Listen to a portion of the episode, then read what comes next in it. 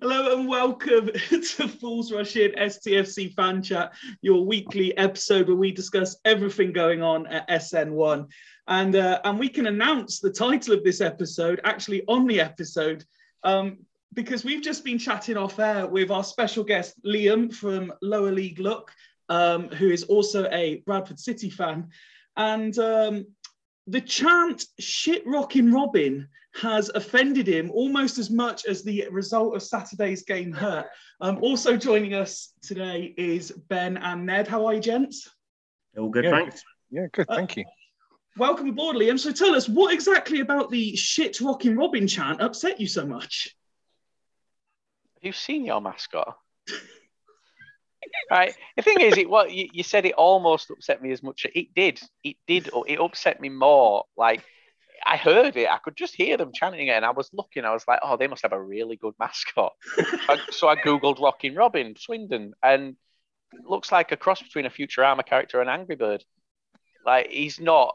He don't look like a Robin. Um, I don't know what he's got his three eyebrows for, but yeah, I tell you something him and Billy Bantam, Billy will knock him out. That's right. He looks flat. He looks 2D. How does a mascot look 2D? anyway, yeah, no, that offended me more than the the, than the, the game. Um, the result didn't sit well with me, um, but performance-wise, I, I can't fault us. Um, a couple of performances that maybe weren't weren't great from our players, but the, the way we played in that game, I, I went into that and for, for a long time. I think we've gone into games quite reserved and you know expecting the worst. And Saturday, I went in thinking if we could squeeze a draw, we could have at any point taken that game. It could have been three, four, five all that game. Um, but unfortunately, you've got that long-haired. We won't get into it. Well, we'll we? touch on McKirdy a little bit later if that's okay. yeah, go on then. um, well, let, listen, let, us as we normally do, reflect on the weekend's action um, from the beginning. And I've, I've had a couple of messages from um, regular panelists, Rich and from Joe, who were there but couldn't make it tonight.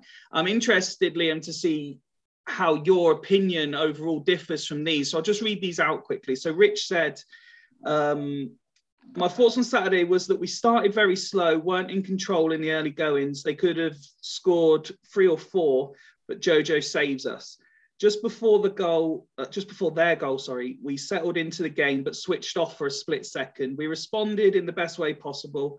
Second half, we were much like we have been in a lot of our away games this season. I knew when they hit the crossbar twice inside a minute, it wasn't going to be their day. Um, funny when Craig messaged the group saying um, Bradford were due a goal, I actually muted the group because um, it's his superstition. If you don't take your chances, likelihood you won't win the game. Um, we had the upper hand in the dying minutes, and it was an incredible atmosphere. The game could have gone either way. You can see how improved Bradford are, and they will definitely help teams out in the promotion race as they have seven of the current top eight in their last 10 games. Um, hopefully, they can replicate it and get six points out of six.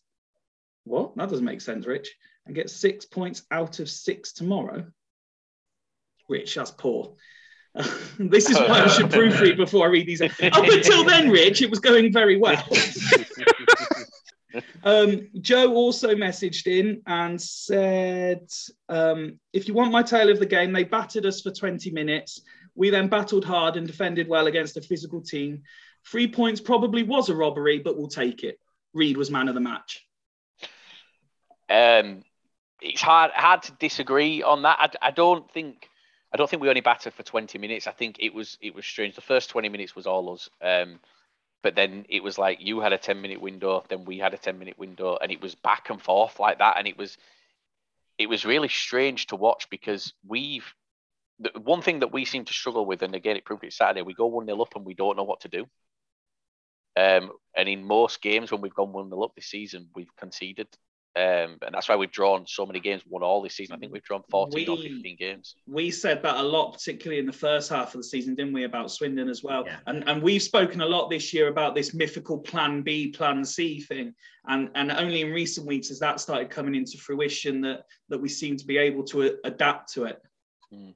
We we didn't seem to have a plan B or C earlier this season, um, but you know we, we've we've changed manager, and the, the difference is it's night and day. To be able to, I think the exciting thing for me is we saw the performances that this same team were putting in before Mark Hughes came in, and see him get these performances out of these players, it makes you wonder what he's going to do when he's got his own players in front of him. And I, I, I actually think with how we've played, if we can continue that, we'll get some results in the next few games. We've got Forest Green on Saturday, and for me, at the minute, Forest Green are one of the most out of form teams in the league. Mm. Yeah, absolutely. Um, yeah, they're there for the taking, and it would be so typical of us to have gone on the run that we've gone on. I think we've lost five in a row now, six in a row possibly. It'd be typical of us to go to top of the league and turn them over.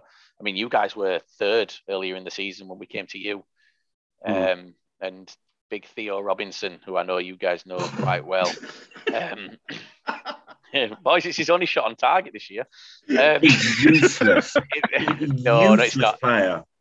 Do you know God? God loves a tryer. My my missus, like I always, he don't. My missus she loves him, and I always say to her, I say, look, he's a trier, and mm. for, for us at this stage, with what we're in and the, the you know the issues we've got, we just needed players that were willing to die for the shirt, and he will die for the shirt. Is he the best footballer? No, he's, he's not the best footballer, but unfortunately, he's what we've got. So, you know, I, I agree. I agree to an extent that I mean, you guys did defend well, but the fact that you had to defend well against us is a testament to what where we've been and where we are now, I suppose, because we weren't being that team up until recently. It's nice to hear that you had to defend. um, Ned, for, from a Swindon perspective, obviously it's a lot better than it could have been. Um, and the fact that we've managed to to steal the three points, if you like, is is a good sign for us. Um, yeah, yeah. I mean, that's the sign of a good team, really, isn't it? Um, but um, I mean, I just want to sort of go on with the uh, description of the game. You know, uh, my analogies. Um, the that first, I mean, I didn't know whether it was Bradford playing brilliantly or whether it was just us. Just seemed like we never played with each other before. But I put in a group chat after 15, 20 minutes. I said, Oh my God, this is bloody awful. Looks like we've never played with each other before. Um, but yeah, honestly, um, I, I, I really thought Bradford were really good.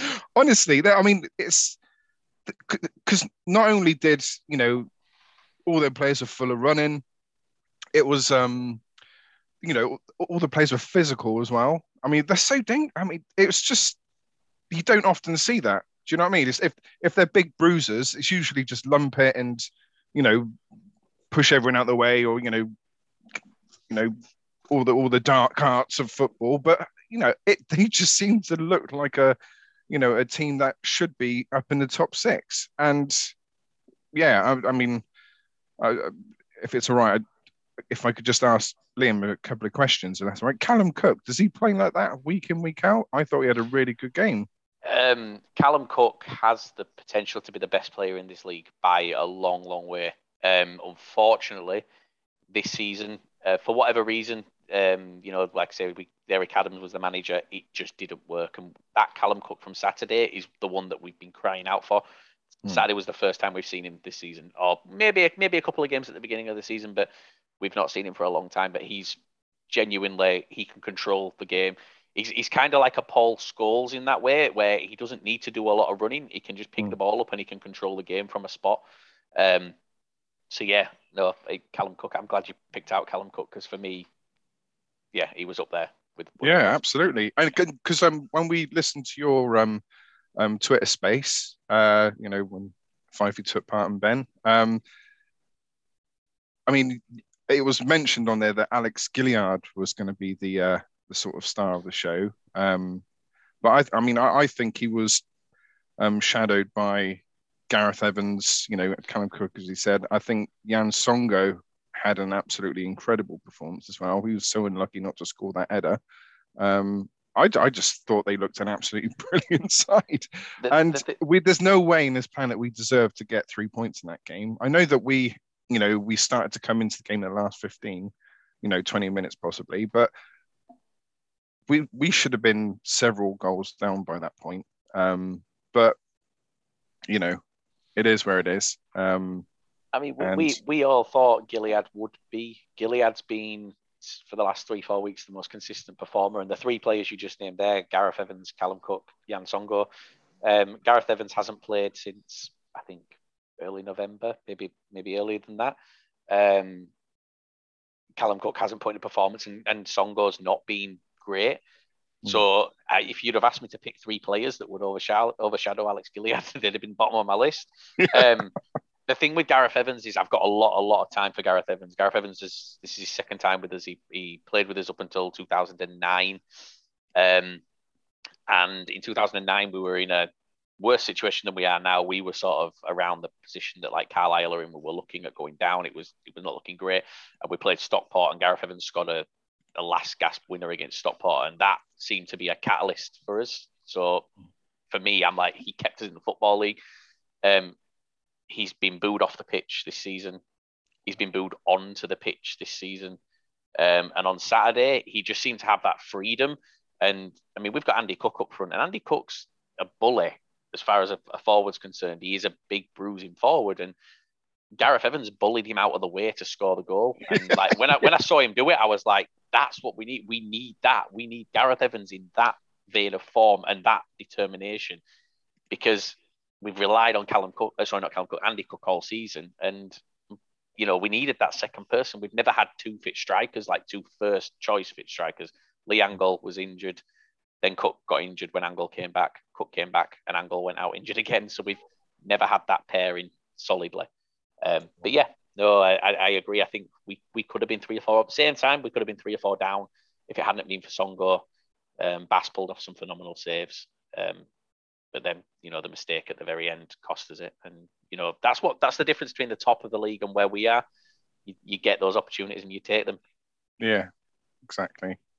Um, I, I just want to put a massive shout out for Frenchie as well because I've not been his biggest fan historically, but when he come on, he I don't really think anyone the on this podcast has been his biggest fan historically. No. no. But um, yeah, I mean, he he was he seemed to be that um the the you know I, I suppose um you can argue that um Cooper has been quite vocal at the back, but it seemed to be just to organise you know everything that experienced head at the back.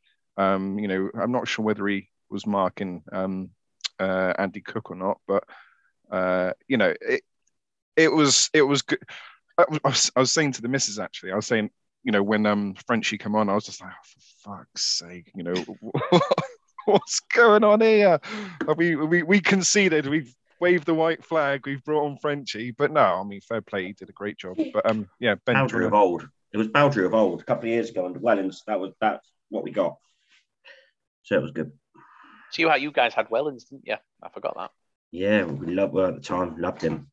he, he came for the job at ours he was at the game two days before Mark Hughes was unveiled he was he was at the game apparently um so he was a he was a front runner for the job but you know never got it and I don't really think anyone can tell me that we've made a bad decision in terms of manager. I mean, well, uh, time will tell. Um, Yeah. We've got to give him time. We at the minute, It's a 50 50. You've made a 50 50 shout. It's going to go one of two ways, to be honest Which- with you. eh, there's with no Mark- one who I'd rather Mark have in Hughes. charge. What the Mark Hughes? That- In a 50-50 challenge, like in terms of League Two, and being able to attract players. Because this is the thing: anyone outside the Championship that gets released by a club and he's looking for somewhere to go, Mark Hughes Yeah. is the manager that's going to put your arm, put his arm around you, and get you to come to this club. It's not going to be the fans. It's not going to be the size of the ground. It's going to be Mark Hughes as Bradford. That's what it's going to be. The manager at this stage, and you hate to say it because people always say there's no one bigger than the club. He is. He is bigger than the club at the minute, and let's see what happens. So are you looking at it as an appointment then in, in the same vein, slightly different, I suppose, but the same way like it's Wayne Rooney's derby, that kind of thing. Yeah. Yeah, and I think you'll you'll see it on on Sky Sports News. You'll see it on the on BBC Sport and things like that. We we until he leaves this club will be referred to as Mark Hughes as Bradford. That's what we will be called, and I'm I'm fine with that. Like, I am more than happy to be called Mark Hughes as Bradford. Um, until it goes wrong, in which case, you know, we can have that name I, back. I, I think you do yourself a disservice there. Do you? I think, uh, yeah, yeah, I think the badge on the shirt is always bigger than the name on the back. You know what I mean? I don't think uh, you get a lot of these managers like Mark Hughes, um, the ones that have managed that they've gone from playing football, being really good footballers at the top flight, then go into management, are hungry for a short space of time. And I think Mark Hughes, like we had Phil Brown, we had Phil Brown. And you look at Oh, Phil CD before he came to us. Well, hang on.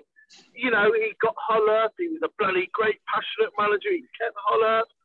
He came to us and he, he had no hunger for the game. He, could, he, couldn't, he couldn't be asked.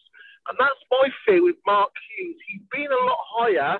Has he still got the passion and the energy to take you higher? Uh, you know, I think you do yourself a disservice by saying Mark Hughes is Bradford because when I think of Bradford, you know, I don't think you're as, as big as a lot of your fans say you are. However, you've got that ex Premier League pedigree. Um, so, yeah, I, I, I just disagree with you there a little bit. No, I, I get what you're saying, and I think historically, yes, we can, but at the minute, where we are at the minute, I think to get the name of Mark Hughes in is bigger than what.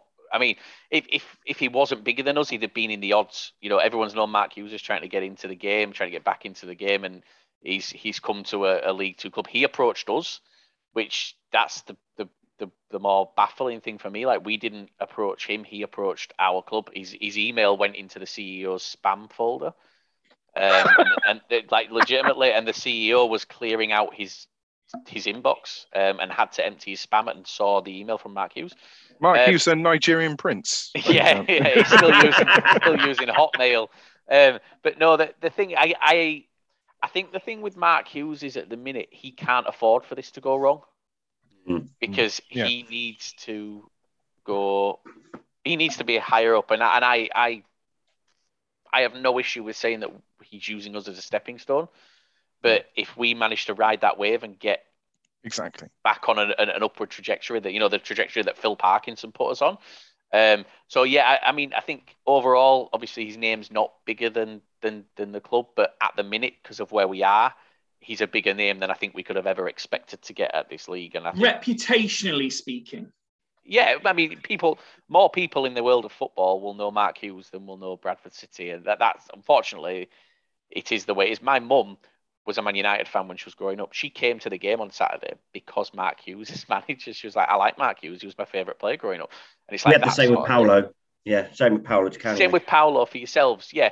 But the, the difference thing with Paolo is he didn't have that pedigree of like Mark Hughes has never managed outside of the Premier League. Yeah. Mm. Five years ago, he just finished sending uh, finishing ninth for the third season in a row with Stoke in the Premier League, and he's now at Bradford City, and it's going to be interesting to see what he can do because we haven't got that money. You know, this is a manager who signed Robinho, he signed uh, Vincent Kompany. I think he signed Carlos Tevez for Man City. No, not no, not for Man City. He didn't know. Sorry, um, but he signed some big, big, big, big players at Man City, and he's he's not going to be able to. He's going to have a transfer budget smaller than some of their wages. I imagine he signed Peter Crouch for Stoke as well.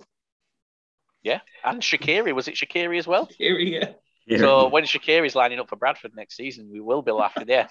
Yeah, McKirdy won't be putting his messages out on Instagram then, will he? Well, on the subject of of McKirdy, and, and Ben, we, we will dive a bit deeper to this in, in the next thing that I, I want to come across. But I mentioned to um, Ned about the importance for us to get the result and and how important it was for us to get the result in the way we did. You know, play play till the final minute, that kind of thing. Don't give up Hmm. you know you, you it will happen if you keep trying kind of thing.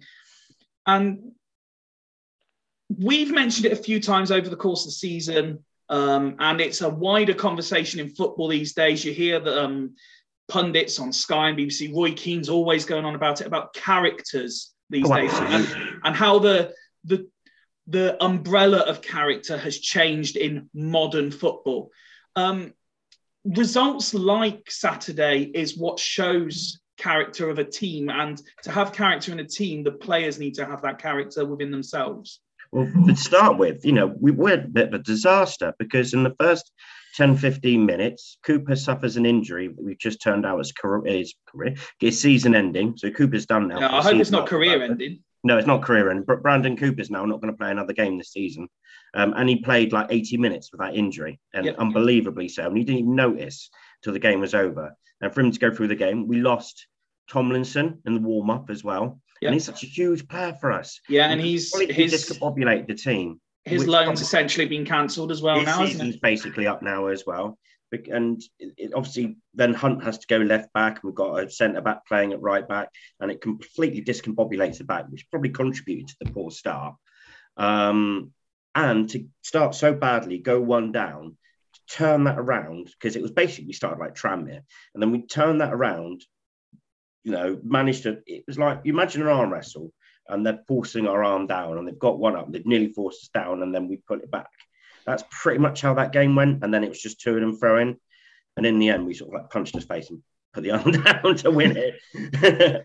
but it, it was it was like that. We showed a lot of character, a lot of grit. Um, they had new manager bounce. They had the fans. They had a great atmosphere. They had everything behind them. Everything was pushing on for a home win, and we resisted, and we managed to come out and nick a win. Uh, and that is what promotion teams do. So, um, all credit to them. They've got tough few games coming up, but they won't get tougher than that one.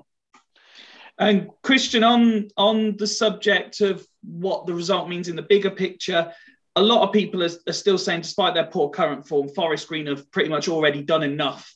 But that sort of from second downwards, uh, and I know Liam, you've got your views on this, which we'll come to in a minute. But from sort of second downwards, it's still very tight, and, and it's important to keep picking up these points. You know, it's not a case of let's try and settle for playoffs. Auto, automatic promotion's still there if we can put a run together. Two points behind. Yeah, absolutely. I mean, For- Forest Green every season they've been doing it for years. They they they they they they get this big lead at the top and let it slip. This season, I think they've left it a bit late to let it slip. So I think they're going to get, you know, the pack's going to close in on them, but I think they'll have done enough to get in the top three. They probably won't win, the, they, but they might not win the league. Forest Green, they will go up. Um, I, you know, I've got no doubt of that. They will finish top three, go up, and get absolutely dicked by Cheltenham next season. You know, home and away. Um, in the we, we, in the case with us, I you know I've said it all the way, all the way through. I predicted 12th. I'm going to stick with 12th, and I think I'm wrong. I'm probably going to be wrong, but what I what I I think you're going to be wrong by about nine, ten places. Well, yeah, yeah, probably, probably Fifey, but I'm not. I'm not one of these people that changes my mind. Like run with the foxes, run with the hounds. Like a lot of our supporters, that you know what I mean. Yeah. Oh, Power's God. Oh, Power's a bad man. You know. I've got my opinion. I stick to it. So I'm going to stick with 12, like I said. However, I'd like to see us now. Like I said, we've got to be there and thereabouts that top seven. And if we finish top, if we get in the top three, brilliant! What a fantastic achievement if we finish between four and seven and get in the playoffs, that's not a catastrophe. And then, you know, we've got a puncher's chance. If we could play every playoff game away, we probably go up. But unfortunately, we've got to play at home as well. And uh, and Liam, I know um, I, I believe I'm right in saying Forest Green have a have a not exactly favourable game next up. Yeah, well, we're playing them on Saturday um, at Forest Green, and you look at it. Aside from the bottom five teams in the league, Forest Green are the well, and aside from us, um, are the out of form team in the league. I think what what you're saying that they will finish top three. I I think Mansfield will win the league, um, Mhm. and I think if you look, if you take a step back and look at the league, Forest Green are 12 points ahead of Mansfield at the minute. They've played two games more. Mansfield have still got to play Forest Green home and away, and they've got two games in hand. That's the 12 points done. You know, if they if they beat Forest Green twice and win their two games in hand, they're on level. Um, They'd Mm. actually be ahead on goal difference. So for me, I think Mansfield will win the league. We we played them last week, and I'll, I'll say Mansfield have got Rhys Oates um, who scored, scored against us. Yeah, he reminds me a lot of McKirdy. He, he like he- the, the way that he moved on the ball. Um, yeah, his positioning. He reminded me a lot of McKirdy, and I think I think Mansfield will will will win the league. Um, when you said, by the way, when he said 12th and you said you'd be about nine places off, you can't think you're going to finish 21st, surely. um, no, uh, obviously you get you, you you're getting at third.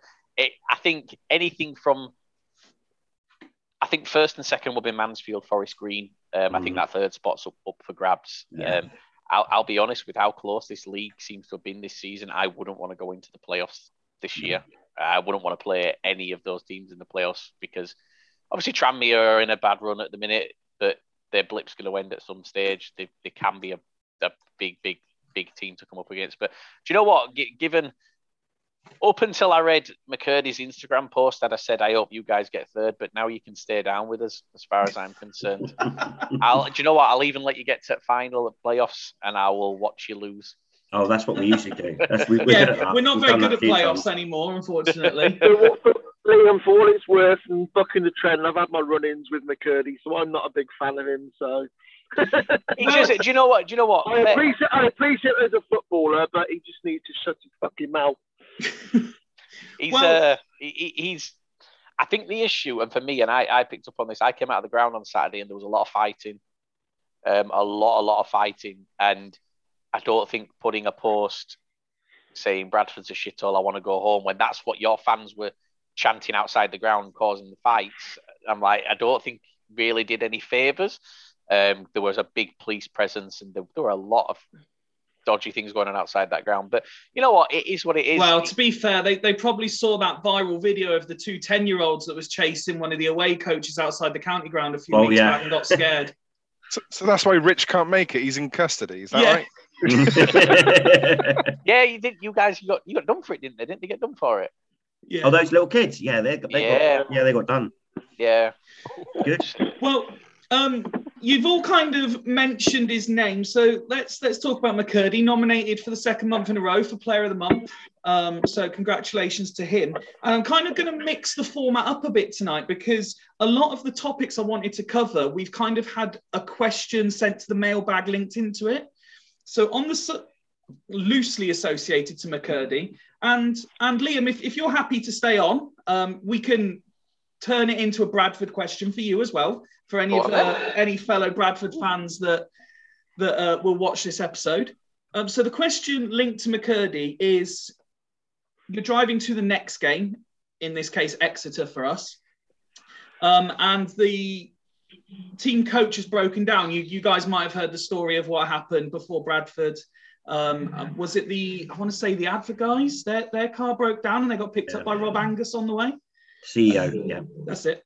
Um, you've got room in your car for one player that's not McKirdy. Who are you picking up for the team coach? And, and Liam, I'll ask these guys first, but if you want to pick up any Bradford player to take him to a game, you Oh, I thought you meant, him I well. thought you meant Swindon players. I was going to say I just I put mean- my feet up. I put my feet up on the seat. No, no, no. You, you, you can pick one Bradford player because their coach is broken down as well. But Ben, I'll ask you first. Which Swindon player are you uh, picking up and taking to the game? Who would I pick up and take to the game? Um, That's not McKirdy. no, it's not McKirdy. No, it probably would be Johnny Williams because everyone seems to love him. He seems the most popular guy in the squad. Everyone thinks he's brilliant. And I want to see what the fuss is about because we barely heard him this season because the club don't do interviews. So yeah, I'll have um, I'd have I'd have Super Johnny Williams. I think Ned's just Who? frustrated that you haven't called him Johnny fucking Williams. Like Johnny Ned Johnny fucking Williams. Williams. Sorry, Ned. Come Johnny on. fucking Williams. What's wrong with you? Johnny fucking Williams. Go on, Ned. Which uh, which player are you picking up and taking to the game? Well, there's only one answer for this, because if well, obviously Christian hates McKirdy, but there's only one answer to this because if McKirdy rates him as God, then it's got to be Jack Payne because gonna say he's Payne. got to have something about he's got to have something about him in order to make um, McKirdy think he's God. So Um, I I, to. I was going to say Payne as well. Christian, who are you picking up and taking to the game? I'm going to pick up Dion Conroy and. Let me accidentally guess. Wait, wait, wait. Let me guess how this ends. You're going to pick up Dion Conroy and take him to a different game. Take yeah, him I'm to gonna, Cheltenham. I'm gonna, I'm gonna take a wrong turn and he's gonna end up in fucking Cornwall. I thought you'd That's take the him. skipper you're talking about. Liam, I thought you'd which, take him to Cheltenham, CK, mate. I thought you'd take him to Cheltenham, try and nick him. The So- Cheltenham boys. so Liam, uh, Bradford, Bradford coach breaks down on the way to Forest Green. Which player are you picking up? O- on the way to Forest Green, um, so the, the coach McCall. brought. No, never. Not again. Jesus. If you'd have asked me this a month ago, I'd have told you I'd have wound the window up, I'd have taken my coat off so they didn't know what I mean, I'd have just drove past very quietly. Um, but given now, if we're only going to take one player to the game, I'm taking Theo Robinson because I think it'd be hilarious to just see 11 Forest Green players come up against Theo Robinson. Um, we're not going to get anything out of the game, but it'd be, I think he'd, he'd provide, he, like I said to you guys earlier, I think I said before we started, effort is there with him. And he is a player that would give 100%. We wouldn't get nothing out of the game. He'd probably get sent off. If his Um, ability matched his effort, it'd be some player, Yeah. but Yeah. it doesn't. Yeah, unfortunately. but but that's but it's a League Two player, and we're in League Two, and you know we we appreciate that. But yeah, for, for me, um, th- there's nobody based on this season. I don't think there's anybody that I've looked at and thought that right there's a leader. We've we've missed that this season. We've really missed a leader this year. Paudie stepped up. We lost our captain in January. Paudie Paudie O'Connor stepped up, but um, the last couple of games he's maybe gone off the ball a little bit. So I don't know. We'll we'll see. We'll see what happens. Since he got his tooth smashed out against Salford, he's he's just been wanting to fight everybody. Oh, it was him. I was going to ask. You know, it, was the I. You said about a player who's a walking red card. I couldn't remember which which player it was, but it's Pa- Paddy O'Connor, was it? He's he's he got the red card against Oldham and he, he got rescinded and um some reason so he got rescinded and the they said the referee was wrong, but both teams got fined for failing to control players. And I was like, that makes that makes no sense.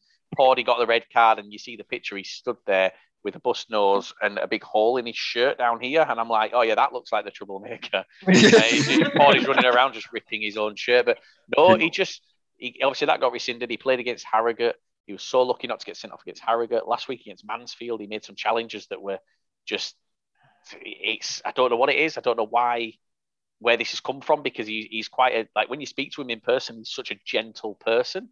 Um, and he's a lovely, lovely guy. But the second that whistle goes, you don't want to get on the wrong side of that bloke on that pitch. He's horrific. Um, yeah, not great. Um, Ned, Ben already kind of mentioned it, but but next up is the news that came through today um, about the injuries to Cooper and, and Tomlinson, and, and for all intents and purposes, their loans are now cancelled. Their their seasons are maybe not so much. Is it Tomlinson that stands a chance? Tomlinson might come back at the end. but but Cooper's basically definitely out for the season, um, and and Tomlinson all but. They're, they're going to be two big losses for us, aren't they? Considering how well they've settled into life at SN1. Yeah, absolutely. Um, Tomlinson, you know, he looks so dangerous. You know, whether it putting in a cross or you know shooting from thirty yards out, he he looked absolutely brilliant. And we were so lucky to get him in the first place because Peterborough fans were confused as to why we we allowed him in the first place. Yeah. But um, yeah, he's he's a, he's a massive loss. I mean, he doesn't look like a footballer at all. Facially, he doesn't look like a footballer. But yeah, he's I really rate him. Um, if we can get him again before the end of the season, that'd be absolutely fantastic. But uh, yeah, that's a massive loss. And uh, Cooper as well. Again, he's not the tallest player in the world, but he really he's he's he makes his presence felt, doesn't he? Um, level, this level. Oh yeah, he's honestly he's strong. You know, you can see that he's proper winding up the strikers as well. He's he's master of the dark arts. He's a great passer of the ball. He can tackle. You know, um, it's such a shame. Um, but at the same time, you could you can argue the fact that you know that allows you know um, AK back into the team. Hmm. Um, Baudry, you know, Conroy. showed a yeah Conroy. But I'm saying Baudry showed you know he, he showed what he can do um, when given a few minutes.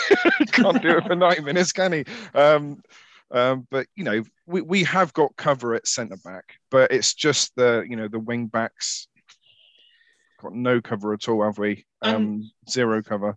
And Ben, I think you mentioned in our WhatsApp chat, so uh, I'm pretty sure you're confident of the rulings around this. If their loans are actually terminated, we, we can't actually bring anyone in to replace them, can Yeah, and you can bring an emergency keeper. This is a specialist position, but that's it now. Um, only free agents. You have to play them as a keeper.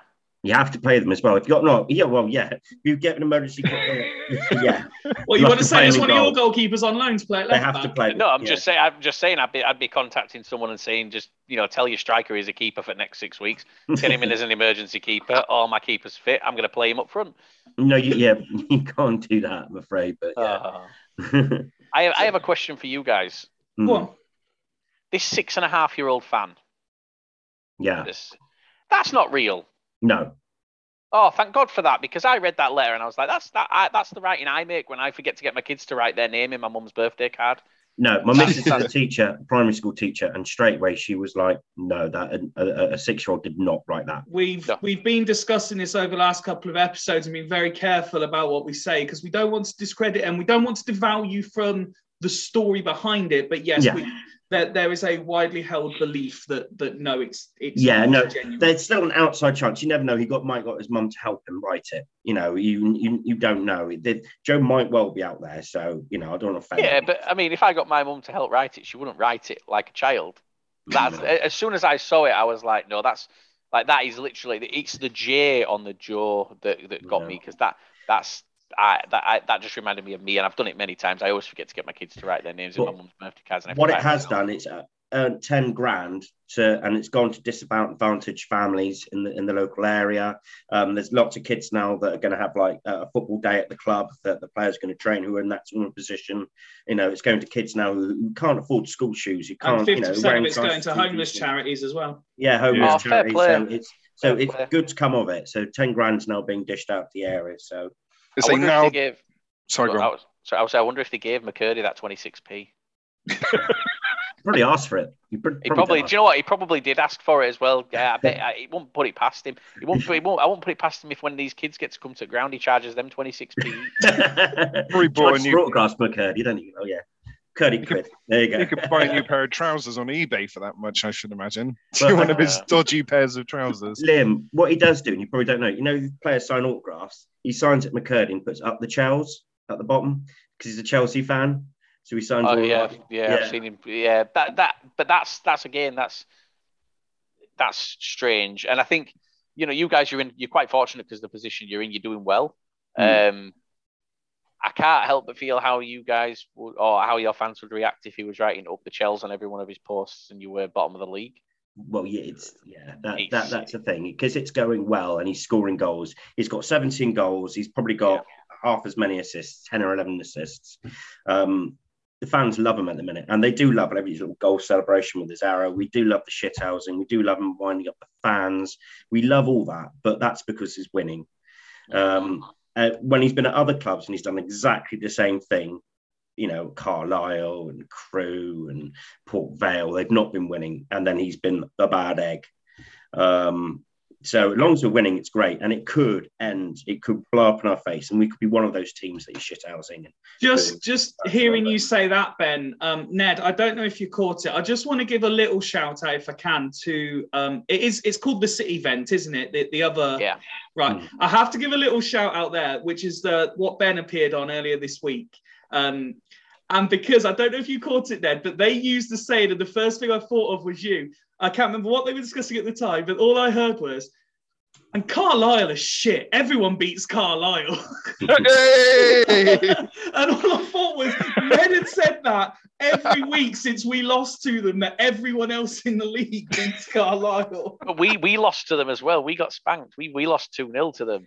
Um, but the thing is, and I'm quite looking forward to this. I I'm not a fan of Carlisle. I think Carlisle have got, you know, like you you, mentioned earlier about Bradford fans having this opinion of the club and thinking that we're bigger than we are, and I I agree massively. Um, Carlisle have got that same opinion, but no reason to have it. like, there's, there's absolutely nothing that I look at about Carlisle and I go, God, you guys are massive. You like, no, sorry, you've got Omari Patrick up front. It's not happening. But the good thing is we've got Carlisle at home on the last game of the season. So down. I that's my hope. I know you guys obviously Bye. John John Sheridan, Oldham, we, we touched on that. You're not massive fans. Um, I Yes. want Oldham to stay up. Oh, Duff, do you like Sharon? Do you, are you a John Sheridan fan? Key, key came up, Sharon. I um I, I I respect the fact that he went through a lot last year, and um, we talk about we we only talk about mental health, and obviously one of our ex players, Joey Beauchamp, and everything. So there's a lot of outpouring about looking after players and everything, mental health. Well, John Sheridan, he lost his mum last season. He lost his dad, both in close proximity. He wasn't the best manager. He was an old school manager. It didn't work for him, and I don't wish him any harm whatsoever. Um, I wish him no I- harm at all. but it doesn't mean that I don't don't necessarily would prefer Oldham to go down over someone else. Well, I, I've got a lot of time for Oldham. I, I, I think it's probably the first football league game I ever went, went to see was at Oldham against Blackburn in 1988ish, I think. Um, there was So, some of us on some of us on tonight's episode weren't even born then. I was I was born that year. I was born that year. So No, That's- I, that's- that I. I, I, I respect the fact that I think there's there was a lot going on in John Shannon's life. I think he was at our club under protest. Um, whether he owed a favour to Power or something like that, was he doing it for free? Was he get uh, no, he wasn't doing it for free. No, he's do, he's doing it for free now. shares? Yeah, yeah. He's, do, he's, he's doing it for free at Oldham. He's not. no, he he's loves not Oldham. taking though. it That's, that's his Because team, we isn't it, Oldham? Because, because we were playing so so crap. A lot of the supporters were coming out. It was quite it was quite funny, really. Our supporters were kind of, he's a bully. He picks on players. Oh, this is terrible. And then these same people, eight years ago or so, were absolutely lording it over Paolo Di Canio for doing the same banter. Go on, Yeah. Paolo! Like, you know what I mean?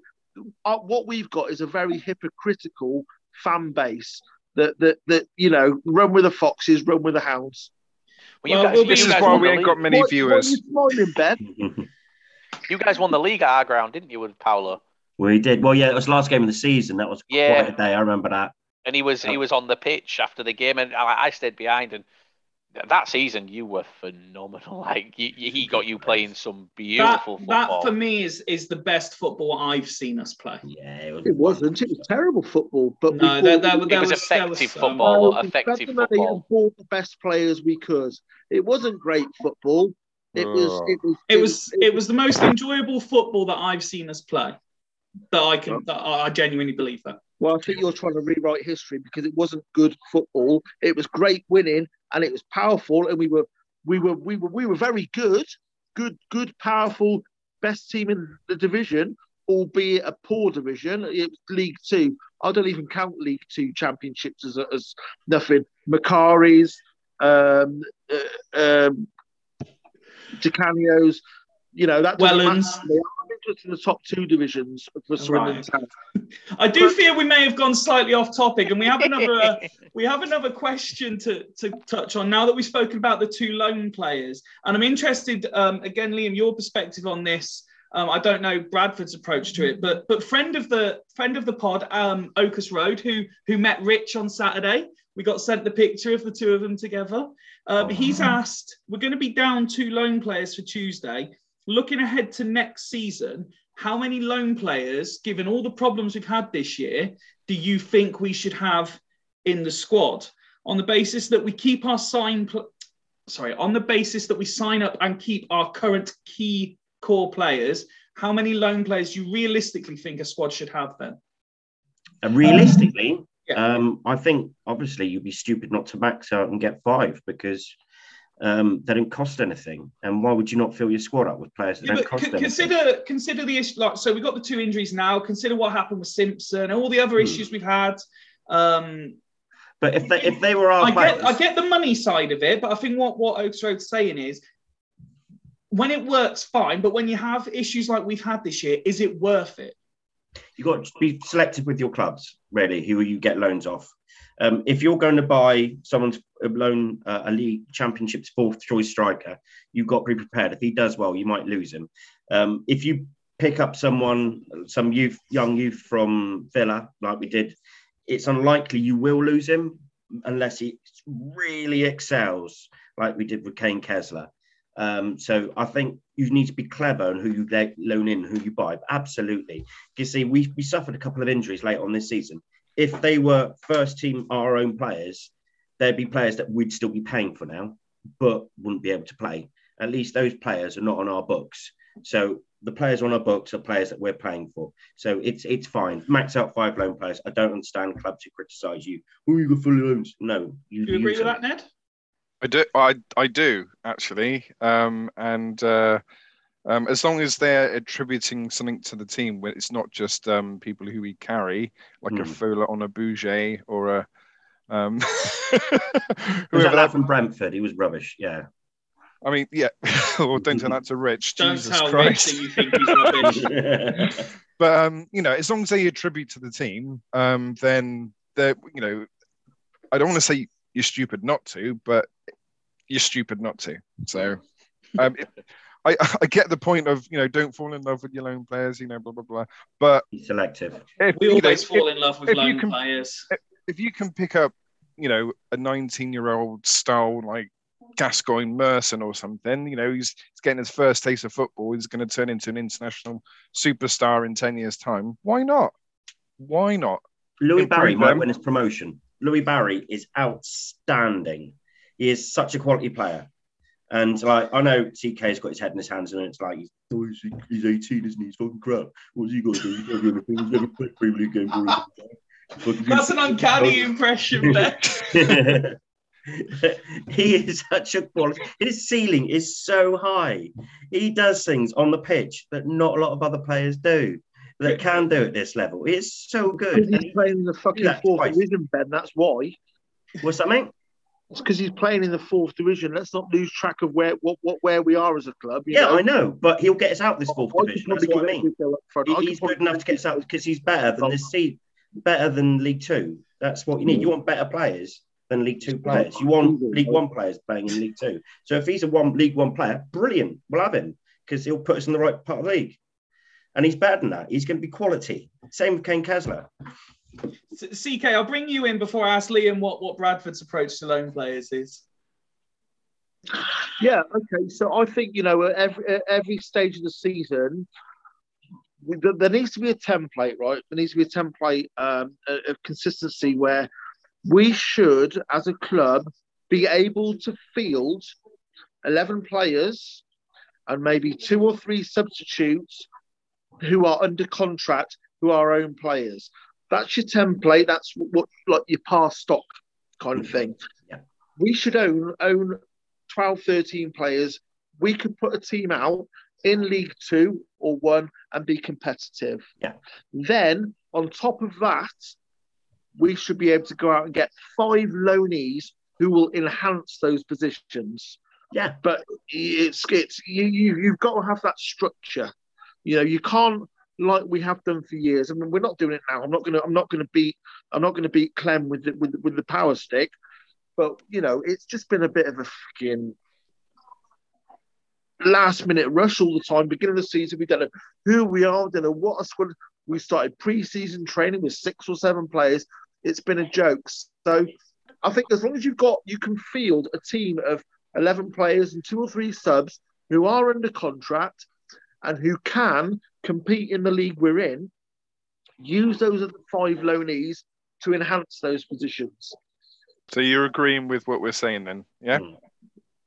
Except for the bit where Ben said that Louie Barry was really, really good. All right. Okay. Yeah, that was the bit you No, I did was, talk, I, was with. talking about, I was talking about structure and being professional, um, Ned. So I'm not sure I was agreeing with what you were saying, but yeah.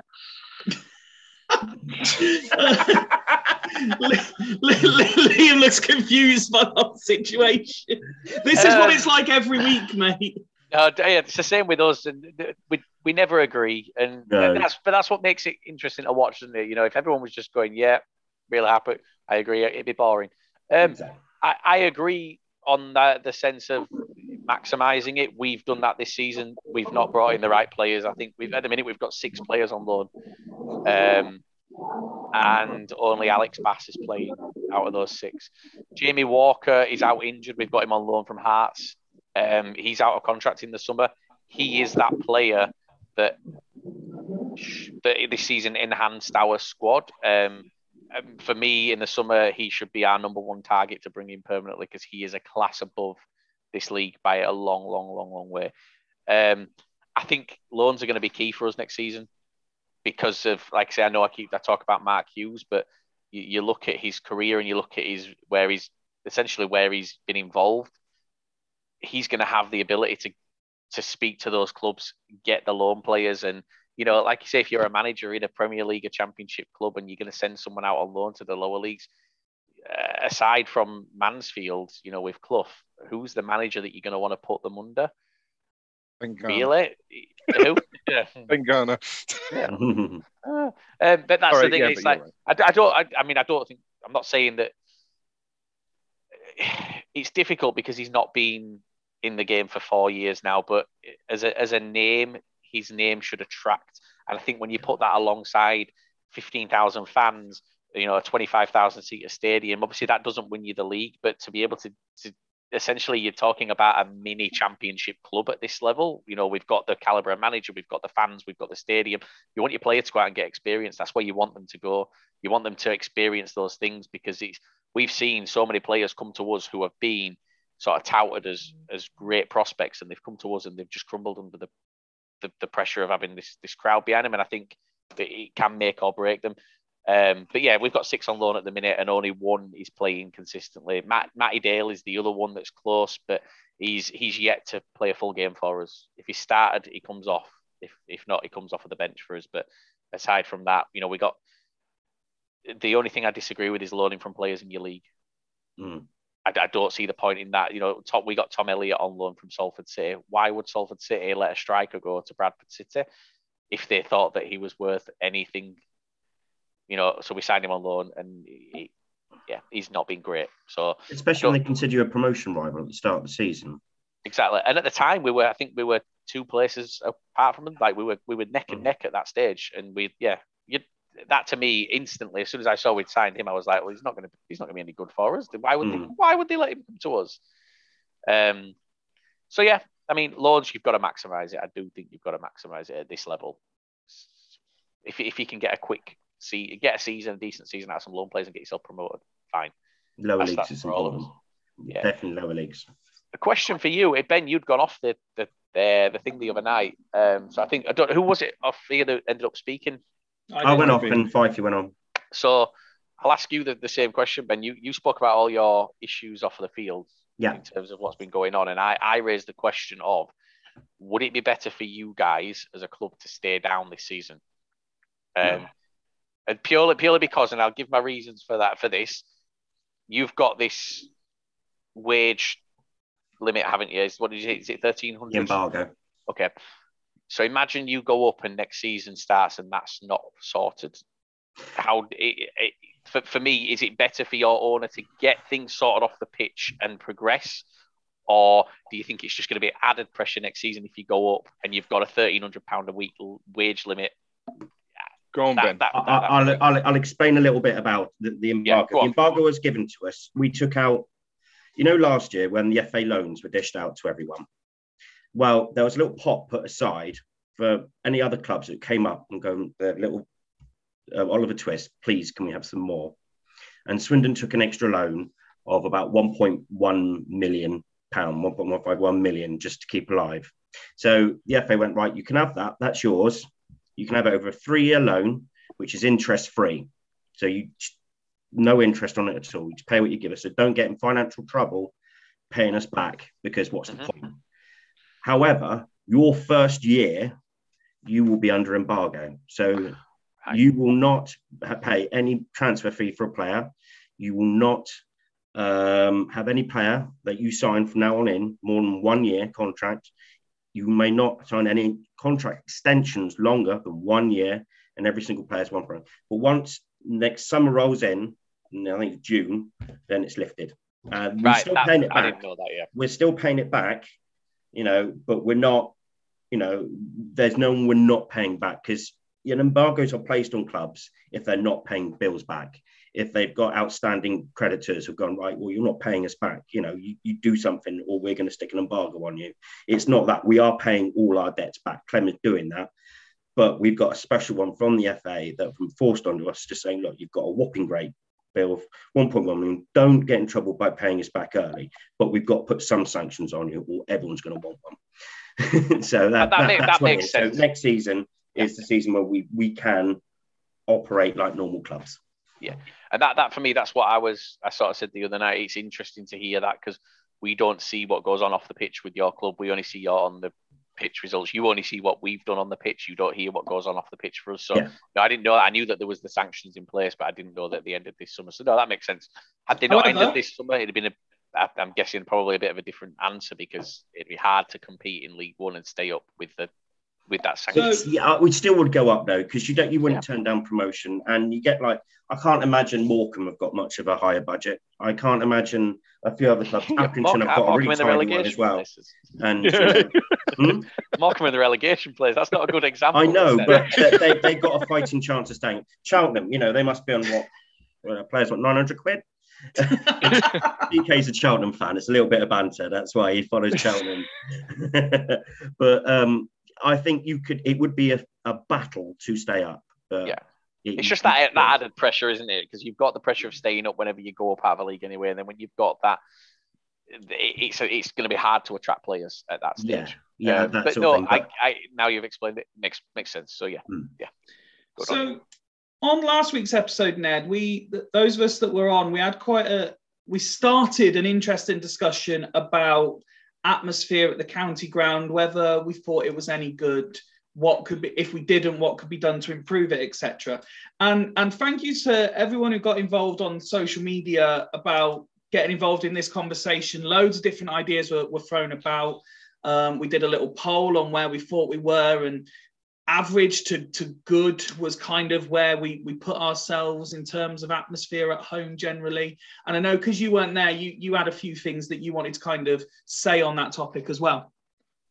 Yeah, um, I just well, first and foremost, I wanted to uh, agree with Christian. Um, I think he raised a really good point about the fans not getting there early. Hmm. Um, you know, back in the, the, the standing days, you know, around the, the Stratton Bank and Shrivenham Road stand, um, you would, if you wanted to get decent, if you wanted to get in the right place, then you had to be there early. So, um, you know, the atmosphere starts to build up from there. But um, you know, I was thinking obviously whether this is something that you know Bobby wants to look into. Um, but um, um, yeah, the uh, the thoughts that I had was you know to get people in early. Um, you want to be maybe introducing maybe some someone round, walking around the pitch at the beginning, maybe like an old legend or something, offer some, you know, who can do some signatures and a few selfies and stuff.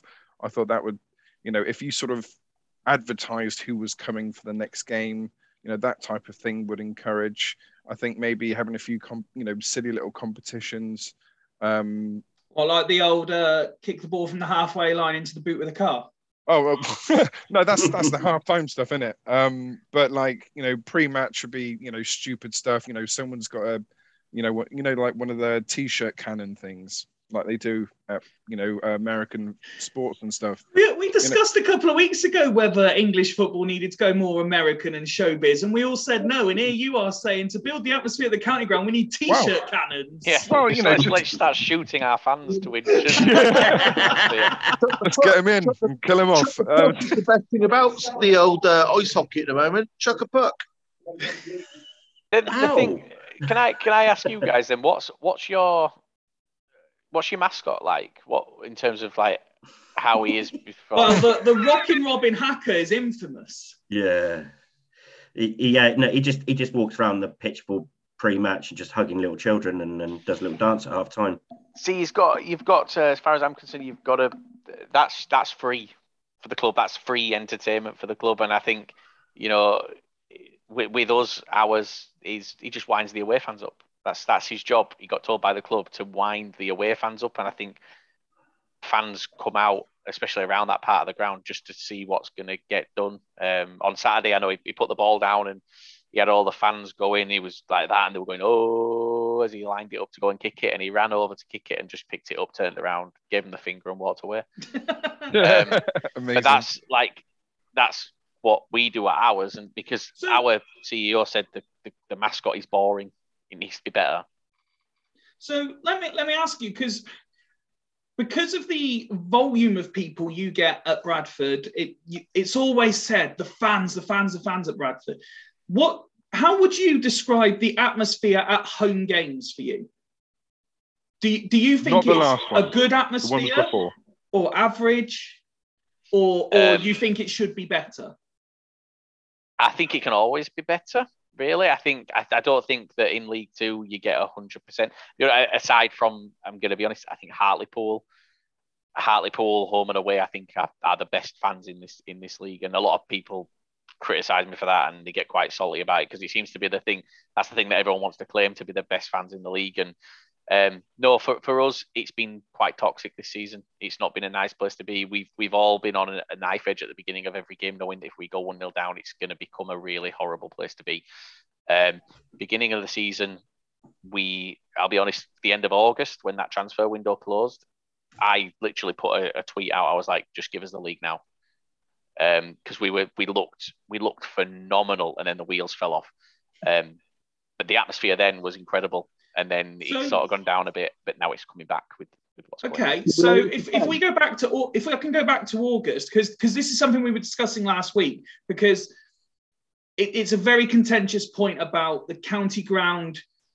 We're, we're getting bigger crowds now than, than we have in recent years, um, and that the, the the phrase "it should be bouncing" or "should be rocking," but it's just not to, to most people. Um, what is it that you guys do say before a game to do, do your fans turn up with five minutes to go or are you in there half an hour before 45 minutes before? And if so why are they in there before? Um, they're not there before. No they, you find that they are in the terraces they're in the pubs. Um, i think we get there a little bit earlier than than some other teams do at their grounds because the nearest pub for home fans isn't too close Right. Um, so it's a case of you know getting you, you have to get there. Unfortunately, you've, you've got to. Um, otherwise, you you're potentially miss the beginning of the game. But five to ten minutes before is when the, the, main majority of the noise comes out. But our issue is we moved. We had um in the, the big stand behind the goal, the Kop. Um, K block was the atmosphere section. This year they moved K block into the northwest corner, and it's not worked for me because northwest corner is the furthest point away from the away fans. Right. Mm. So they can't hear each other. And like I'm I'm dead center of both for a lot of what I do. And like the the amount of times I've come on to, you know, the League Two page on Facebook after a game and the away fans have been like, Oh, we didn't stop singing. We you know, we were so loud. And I'm like, guys, I was pitch side in front of you and I, I couldn't hear you you know, but our fans couldn't hear us. The, the best thing that we could do is move, and I think every club should do it. Move your noisy section to the block next to the away fans. Get them as close as possible. That's how you do it. Then the, it bounces back. That's the only way you're going to get an atmosphere. You're killing it by having them in two separate parts where they can't have a, a bit of banter between them. Well, so, what something we've spoken about a lot is is singing sections of the county ground, isn't it? And, and where it should be. And I know Christian's spoken about um, standing again and, and where it could be placed and stuff. Go on, Christian. I was going to say because obviously Liam wasn't wasn't privy to our last our last call, and so we're talking about what and, and Ned and Ned said as well. Ned agreed with it. So what what what we said um, basically was, if you remember when the, the, the grounds weren't weren't all seater, you had to get there early to get your your position, you know, where you wanted on on, on the terraces. And now people knowing they've got a seat and they know where they're going to sit, they leave it that bit longer. So the atmosphere that used to build up before a match is is no longer there because everybody's walking at five two. Now they go and sit in their seat and, and not worry about it. And something else I've remembered, guys, um, since since our last podcast, do you, do you, remember when the, the, the, players, I think it was in the Hoddle, and I think they might have done it for a bit in McMahon as well. They used to run from Don Rogers' stand when they were doing the warm up, Don Rogers to the Arkell's, and we used to always stand up and clap them. So they, they come towards the Arkell's, and we'd all yeah. stand up and applaud them, and then they turn around and go to the Don, and they stand up and applaud. And that, that you know that created a good atmosphere as well. We do that now. Our players do that now at the end of their warm up before the game. Um, yeah, but I don't think any of any of our guys are in there early enough. I, I've not been to Valley Parade. Forgive me. Have you got any terracing left there, or are you all seater as well? All all seated. Um, I see. See, for me, I think that even if we put in a, a standing section, uh, we we've tried we've tried everything other than what I've just mentioned, which is moving the the, the noisy fans or the allocated atmosphere section to next to the away fans. We're quite lucky in that we've got a a four and a half thousand seater stand where the away fans are at one end, we can put our guys right next to them. Um, we don't have the away fans in a separate stand, so we can make it quite close. But no, for me, because of the size of our stadium, we, if we put in that terrace in, people still wouldn't be concerned because there would be, you know, at the minute there's nearly two seats per person in the ground, so it's it's difficult. Um, I don't I don't know I don't know what the answer is. I genuinely don't know what the answer is. Um, But the thing is, it's that it's that pre-match build-up that isn't that. But you know, going going, most of the clubs now in this country, it's not really been talked about much, but there isn't that pre-match build-up and excitement that it used to be. I don't get it. I get I get most of mine. I don't know if you guys would agree. I get most of my pre-match excitement from being in a pub. Right until the last minute, right until five minutes before kickoff, we're fortunate. Well, I say we're fortunate. They've got the slowest bar staff in the world. Don't matter if we're playing Man City or bloody Macclesfield.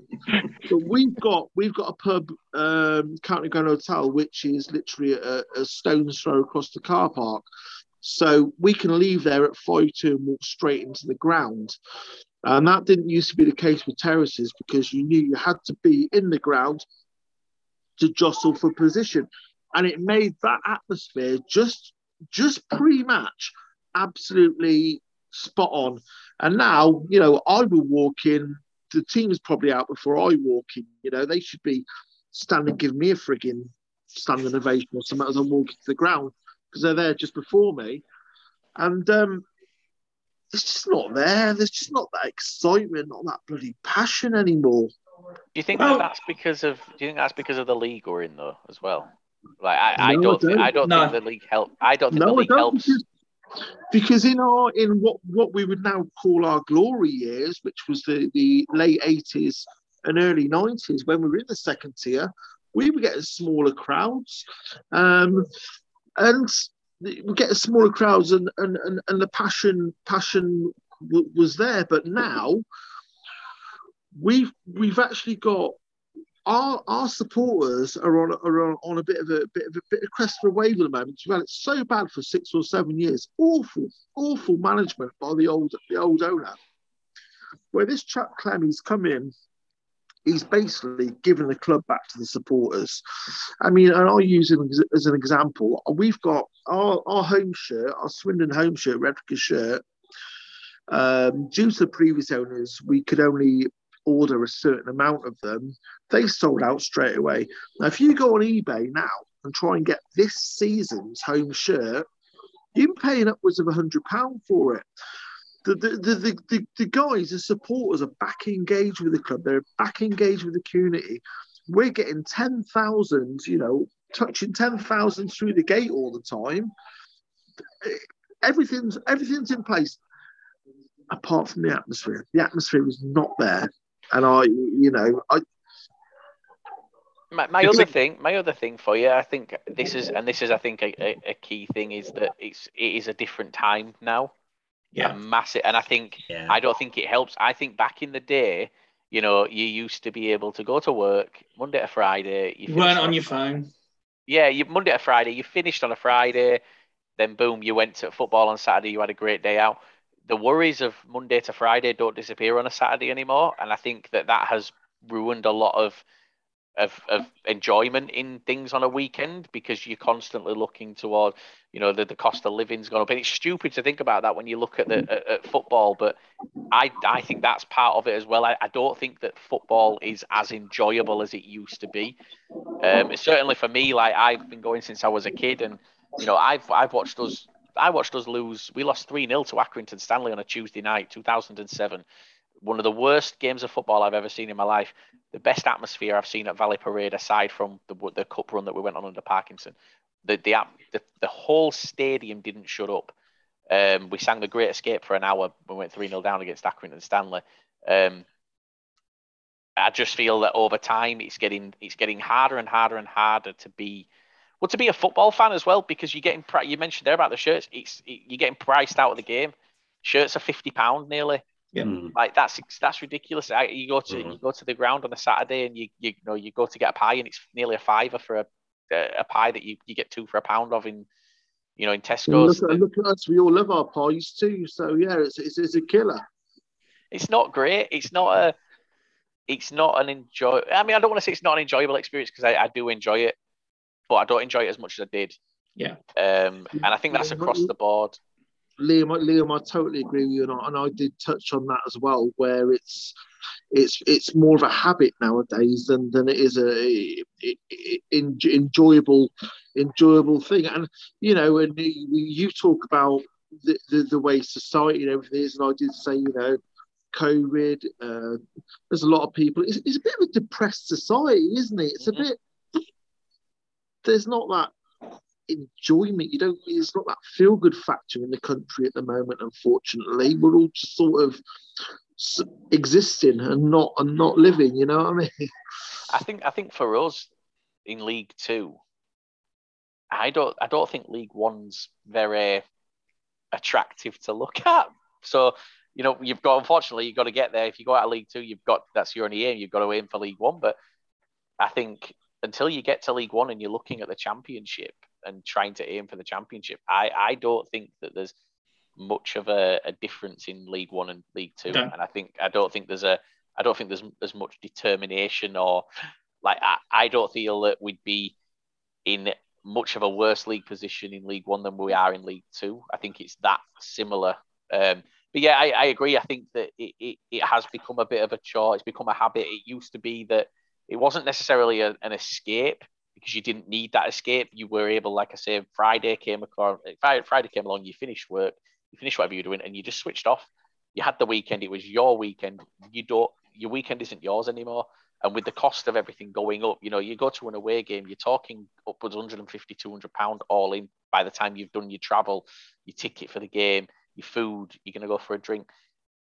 It's it used to be the working man's game. That's what it was. Football was the working man's game, and it's it's not anymore.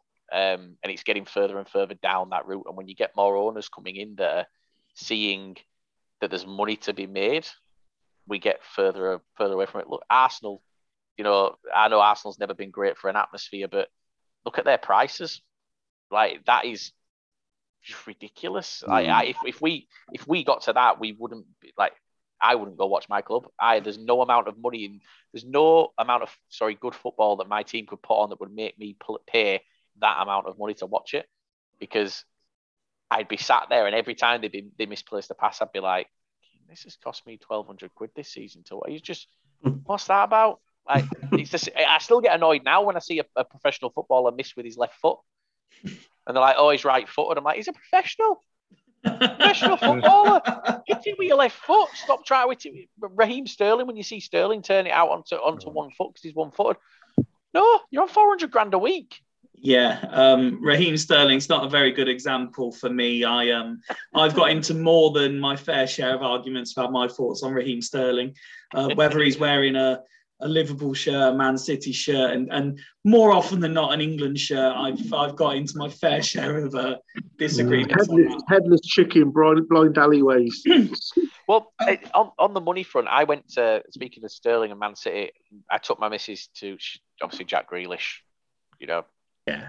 Everyone fell in love with Jack Grealish in the summer, so we went to Man City, Everton. the calves season. and the hair. Yeah, the calves and the hair. Um, we went to, to Man City, Everton this season, and they've built. It's like a city outside their ground. They've got restaurants. They've not just got like kiosks for food. They've got restaurants. They've got street food. They've got a stage where there's bands playing live music before you go in. It cost me nine quid for some dirty fries.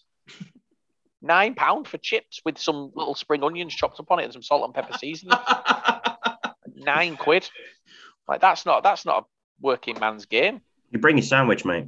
Well, do you know what, Liam? You've actually managed to segue perfectly for me into the into the last question that we've got for for this episode, and it's come from Luke, who's asked, and it's kind of a follow on from that what development would you most would you guys most like to see in or around the county ground something we've touched on briefly before so he's he's mentioned the stratton bank maybe a bigger town end safe standing like christian's mentioned um, and then he brings in that clem said about a hotel and restaurant on site maybe part of the near the new town end where should the priorities be so if we're talking about building atmosphere before the game. Do we think the infrastructure around the stadium, if you're talking about maybe restaurants and, and some of the stuff you mentioned that I'm not talking as big as Man City have it, Liam, but um, if I ask you guys, if we if we had some of this stuff scaled down to, to our size, obviously, but we had restaurants and things like this in and around the county ground, would would that help matters? Do you think? Can I just just on that before you do get into it? I the question you need to ask on that is yes, if you bring say if you put like a, a restaurant, you've got bars, things like that, to, to generate revenue for the club, you need to look at your owner uh, and ask whether that extra revenue would be used to bring down your costs in the ground because that for me doesn't it, it, it, you can do whatever you want around the ground and you can bring Mm. all these extra things in to make revenue but if it doesn't impact me in the ground it's not gonna you know I, if i if i don't see my price of a pie Yeah. go down because they're making a fortune elsewhere it's Yeah, not yeah, gonna I get- change get the that. atmosphere so i think it's got to be it's all about your mo- your owner's motives and you guys have got a newer owner haven't you i think Yeah. is it Clem, yeah. be interesting to see what what the thoughts are there as well Um, ben, I'll ask you first. What do you see as the key thing um, in terms of development in or around the county ground and wider? If we were to bring some of this stuff in, would it help the question about atmosphere? Uh, firstly, you need to sort the ground out to start with. I would. Um, Um, like stru- yeah. So the most common complaint I had on Twitter was, was the speakers in every single stand. Like I knew everyone was moaning about Don Rogers.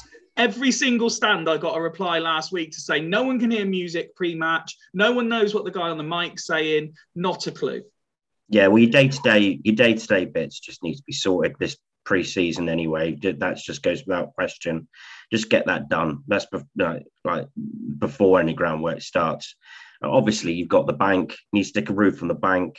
Uh, then a roof on the bank. Oh, I do. You get a roof on the bank because then you can either because personally, I would have home fans home and um, in the town end and the bank because I want home fans either side behind the goal, sucking in the goal. Because when you've got corner going into injury time and you're, you're attacking your home end, you want your own fans behind the goal cheering you on, go, on, get, trying to get that cross in. So I'd have the away fans give them a bit more of the north stand. Fine, let them have it. That little corner, home fans either side, and I'll knock down the town end, build it up.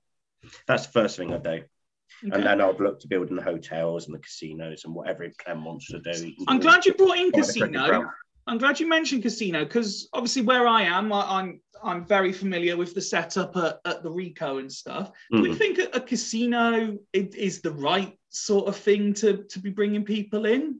Um, Well- I see Liam's already no no. I say, I say casino because you've banned at our got yeah the Ricoh Arena, which is like draw dropping Premier League ground and it's done until recently Cobb no good. But um yeah, you know the, the Yeah, you, so the you- club earning when you money. say Premier League ground, you look at the Ricoh, you look at Spurs' stadium, and you think, yeah, they're very very similar. Yeah. Well, you know what I mean, though. But it's Cov, Cov can hold Premier League football at Oh, yeah. that Ricoh Stadium, and it's got all the frills and spills in it. So, we we but- don't even have um, betting kiosks at Valley Parade. do you know? No, no, they were removed when when Ryan Sparks came in as CEO. He, he didn't want to encourage gambling. No, it's a good Uh, shout. So we, we we literally we used to have them in in every stand. There isn't a single you cannot place a bet at Valley Parade. Um, so I yeah I, and I agree with that because it's it's not a it's it's, it's an addiction, isn't it? It's- No, I'm, I do too. I think that's fantastic. I think that's Yeah. You can't, you can't bet at the county ground anymore, can you either? I don't, I, is there still a betting thing there? I reckon she don't have the facility. They used to. They used to, didn't they? Yeah, it was, Yeah. it was it was one bloke with like real real clean cream. It was up in the Arkell's and like you have to try and catch him after the match. Well, years he- ago. I forgot about that. now. But look, to be honest with you, I think the, you know the, the problem there is, is is your betting apps. It's not the. Uh, I think that's what's Mm. killing people. It's not. It's not. It's not old Bert that goes and has a five on McKirdy to score the first goal. It's these buggers that are betting on Malaysian women's football at three o'clock in the morning. Like Well, you me a few used to- years on on that there you mentioned phones that used to add to the atmosphere you used to you used to have to wait until half time till the scores came up Yeah. Yeah. and now now you don't like we we don't put we used to put so like obviously Leeds are our rivals Huddersfield are our rivals if Leeds were losing it came up and if if we were They having a quiet cheer. moment in the game yeah it, it used to pick the crowd up um They don't do that anymore because everyone knows the score. Everyone's got the phone in the pocket. Everyone's looking at the Mm. screen. a Well, lot of the time, they miss what goes on on the pitch. And again. I, I think that's a society thing because there was a, a picture that went round, um, I think it was yesterday. I can't remember if it came from the, the official channels or, or if it was a fan that posted it, but it was about um, just about like a picture of the Swindon fans celebrating the win.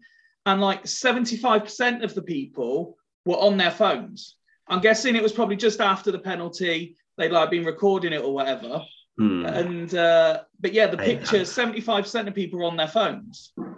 I'm not gonna lie to you guys. though. They knew it was a penalty, though, didn't they? Five. They, they knew it was a penalty. Ninety-five minutes. They're all going to get the phones out. If it was spur of the moment, they're not going to be. They're not going to be. No. You know that. They're, they're, I don't know why, because you get a great, far better video of it or picture of it by watching like the official channels. So why they all think they want to? What's, what's, what's the point? It's the same as a concert. Why are you why are you why are you paying to go to a concert? Fucking film it. What's what's the point? But the I think official that was- channels don't pick up the atmosphere. I Mm. think that's what it is. It's it's this thing of being able to show. I'll be honest. When you guys scored that winner on Saturday, I've not heard a cheer that loud in a long time at our ground. Like it was loud. I was quite shocked at how loud it was when it went in. Um, you could tell how much it meant to your guys that you actually, yeah, that you'd Yeah. you'd you'd not played as well as you probably have in a lot of games this season, but you still came away with that win. And like I said earlier, that's the character that's going to get teams out of this league. But if you reverse that, if you went to an, an away game and you got a last minute winner like that, you'd go mental, wouldn't you? Yeah. I'd have my phone out. Mm. So um, on the on the question of infrastructure, then Ned, what what do you think the most important thing is?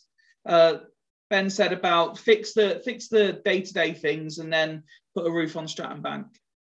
Yeah, I mean, if we're talking um, sort of atmosphere wise, I mean, I you know more sounds terrible, doesn't it? Um, but it's you know you need to have more you know alcohol consumed on the property. You need more drinking, you know, it's, you know, rather than coming down at Blummin 30 minutes gone in the first half, you know, and then queuing up for a drink that you might get before the end of half time. I mean, if you if you've got, you know, lots of facility downstairs to cater for that many people, that's going to add to the atmosphere, and it's going to, you know, obviously generate more revenue for the club as well. Um, I have got extensive notes as to what I would do with the redevelopment. I'm not sure if you want me to uh, have a little look at that, but um, you know, I'll tell you what, why don't you rattle us off some headlines and then we can uh, we can always pick it up on a on a wider episode. Okay. Um, so the first thing I made note was the PA system in Don Rogers. Because it's just for the whole game, it's horrendous. It sounds like someone's, you know, left the gas tap on on a, you know, on your Bunsen burner. it sounds like if, if anyone sparks up a fag in the toilet, my God, the whole place is going to go up. Um, I, I, I think personally, most of the development be done in the Arkell's, and that's the only sort of area where they've got enough space to, you know, he he was very adamant that hotel was was one of the key um, things. So um, I think most of the development has to be in the Arkell's because they want to if they want to redo all of their uh, um, uh, you know like the what's it called? You know like the the match day you know executive sort of stuff. What's that called? Hospitality. Hospitality. Yeah, yeah, yeah. Hospitality. That's the word I'm looking for. Thank you very much. Um, so if we want to sort of bring in the big bucks, you got to have you know excellent hospitality because then you know people will be you know there, there will never be any vacancies for hospitality. Um, I've put down that I would move the car park to to the, where the the fences of the cricket club, you know, where there's a walkway through. Um, I would put a car park in there and then move the town end back, essentially as back as we can possibly go. Um, maybe sort of eating up half of the car park. Um, I would, um, you know, maybe treble the size of the town end, um, capacity wise, and then just. Problem is, you've got to fill it then, haven't you? well, you have got to fill it, but um, it's just I, you know, take into consideration the acoustics, everything else, because you know, That's shocking. uh, exactly. Yeah. So if if you want an atmosphere, you need to sort of take those kinds of things into consideration. I know that obviously it will be a, a cost thing at the end of the day, but you know, if, if you've got the acoustics, then even if you're not filling up that stand, it's gonna still gonna sound loud, if that makes any sense. What so do you charge for season tickets, guys? Mine costs three fifty. Wow, that's that's a lot. Mm. That, that that that would help though. You know, for, for what you've said there, you know, you extend the the obviously you need to fill it half your season ticket price and get double the amount in. They've made the same amount of money off season tickets, but they're also going to make a lot. They're going to make double on match days from from people spending in the ground, and it's going to help your atmosphere. That's what we did. Yeah. Um, we we were getting seven eight thousand in in League One. We got relegated. We put our season tickets down to 150 pound. We got 15,000. Um, Makes that's that's what we do. makes sense, but no other chairman does it. No other chairman. We, you know, that they they rinse us. Even Clem, we love Clem, but he rinsed us when we played Man City. It cost my uh, twelve year old. Guess how much it cost him to watch Man City? Twenty eight pound. Yeah, it's not good. it's that, not that would solve your issue. That would solve your issue with filling the stand. You know, if you got if you're paying at three hundred and fifty pound for a season ticket, or you get what we did, we didn't reduce ours first. We did buy one get one free for the first mm. season, and that got the people through the door. And then at that point, they renewed. We halved the season ticket prices. They renewed. That would help you get that atmosphere. It would help you fill that stand. Uh, but Would- but I think your thing is you've got to fill what you've got currently before you extend expand upon it. Christian's going for kebab. Kebab, yeah. but you wouldn't you wouldn't even need to have it because we're, we're getting 10,000 and the ground can only hold like 14 and a half. So it's that extra 4,000 we need to do. So even if you just slashed it by about knock, knock 100, 100 quid, off. quid, 100 Yeah. quid off, you fill it every week. Knock hundred quid off. Or we we used to do um kids. Yeah, if you bought an adult season ticket, the kid one were free. Yeah. Well, Freddie's Yeah. one cost a quid. Well, it cost 30 quid, but yeah. Um, Things So- things like that. And yeah, but no, I agree. Like when you said that about expanding the stands, that's that's you've got to have the fans. But it was interesting to find out what you charge on season tickets. You charge quite a lot for League Two, or mm. what I think I think it's quite a lot. But I think I'm probably just a bit privileged with what we pay. that Yeah. price has been frozen for years as well. So it's been like that for a while. It's not a steady rise. It's it's a frozen price. we got asked if we'd like ours to go up. Like, and we, they said, they said, look, would you like to pay more next season? And we'll give, you know, it'll go towards the transfer budget. And people were like, yeah, we'll pay a tenner more. And that were it. So it went up by a tenner or something like that. It was like our, the good thing, our previous chairman, Mark Lawn, came in and that was the first thing he did. He was like, we've got this 25,000 seater stadium. I want it as full as I can. Um, so he reduced the season ticket. Well, he gave the buy one get one freeze and whatnot. But you get you need to do something like that. Your chairman needs to look at the the overall money off of it. If it's half the price and you get double the season ticket, or if it's hundred quid less and you get four thousand extra, you'll make more money over the season. He's showing his belly on things. Oh, he's off again. He does that.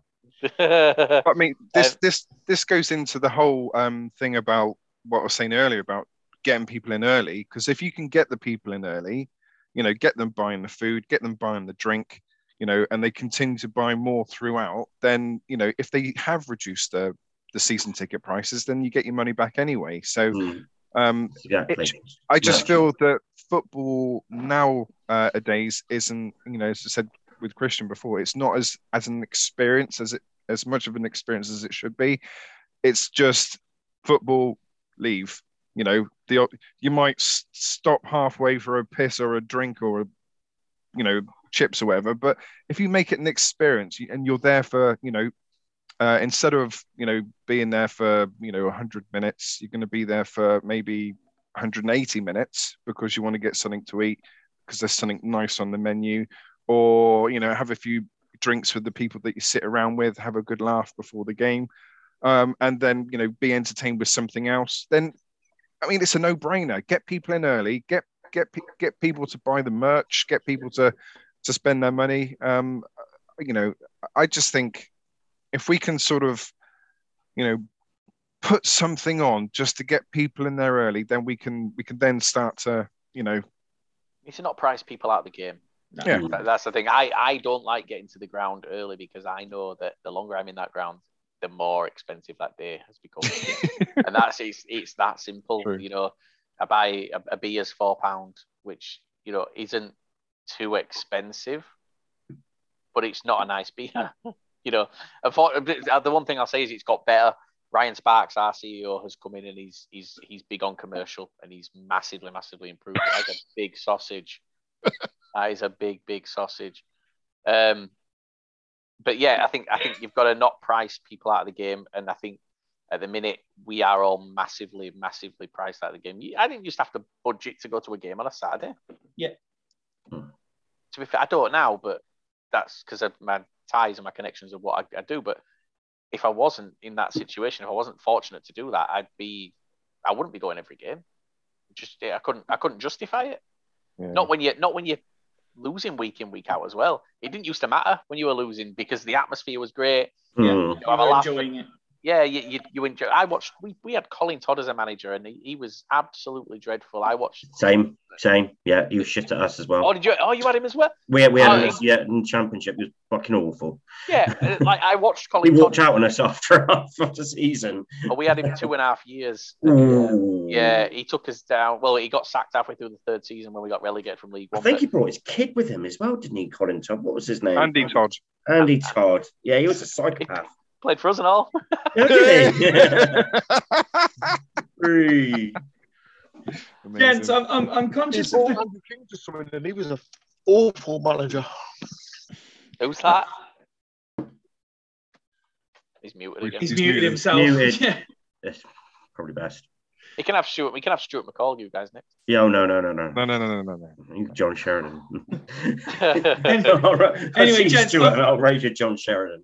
I'm conscious of the time, and we still have this week's fixtures to preview. So, just a quick word, uh, a quickly, um, quickly touch on the women's football at STFC. Um, the regular viewers will notice that once again, Woody is missing in action. He has sent in a little report for me, but um, as this is becoming a current occurrence, I would like um, hashtag Where's Woody to start trending if you can, and, and just start giving us imaginary places that you might find him why he's too busy to turn up and do this.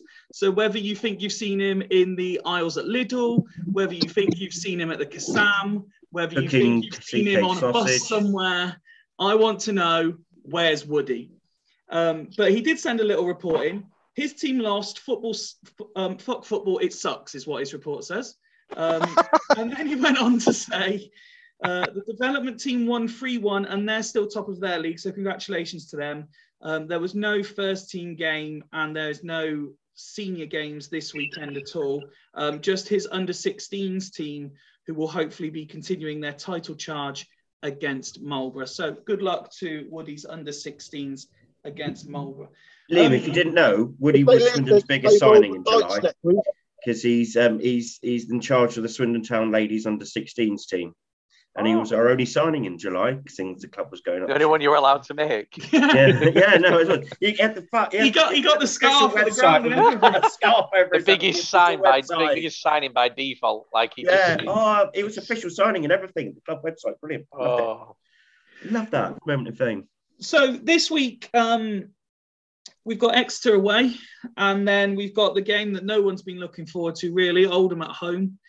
Um, now, I don't want to, to bring up bad tidings, Liam, but you've played both of these sides in the not too distant past and lost to both of these sides. Uh, so before I ask Ben and, and Ned and, and Christian if he's if he's finished being uh, otherwise engaged, um, what their thoughts are, um, what can we expect from these two? I know you had quite an interesting view before we started recording on on which of the two sides might cause the uh, the tougher test. Yeah, I, I, stand by it. I think um, based on what I've seen. We've played Exeter five times this season. Um, we played them twice in the league. We played them in the FA Cup at home. We drew. We played them away. They field. They brought on a sixth oh, substitute, yeah. and we had to go back down and play them again.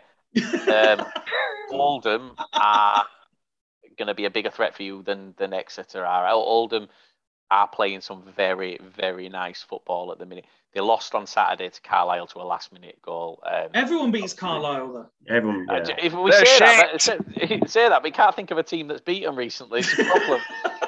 um, We are But 3 0. We did. we, we sacked their manager. Go on with Curdy. Clapping all four sides. Well, well thanks for off. that. Thank, thanks Love for that, because you know now they've gone on a blinding run and they're going to turn us off at last game at season. Uh, but no, I think I think Exeter.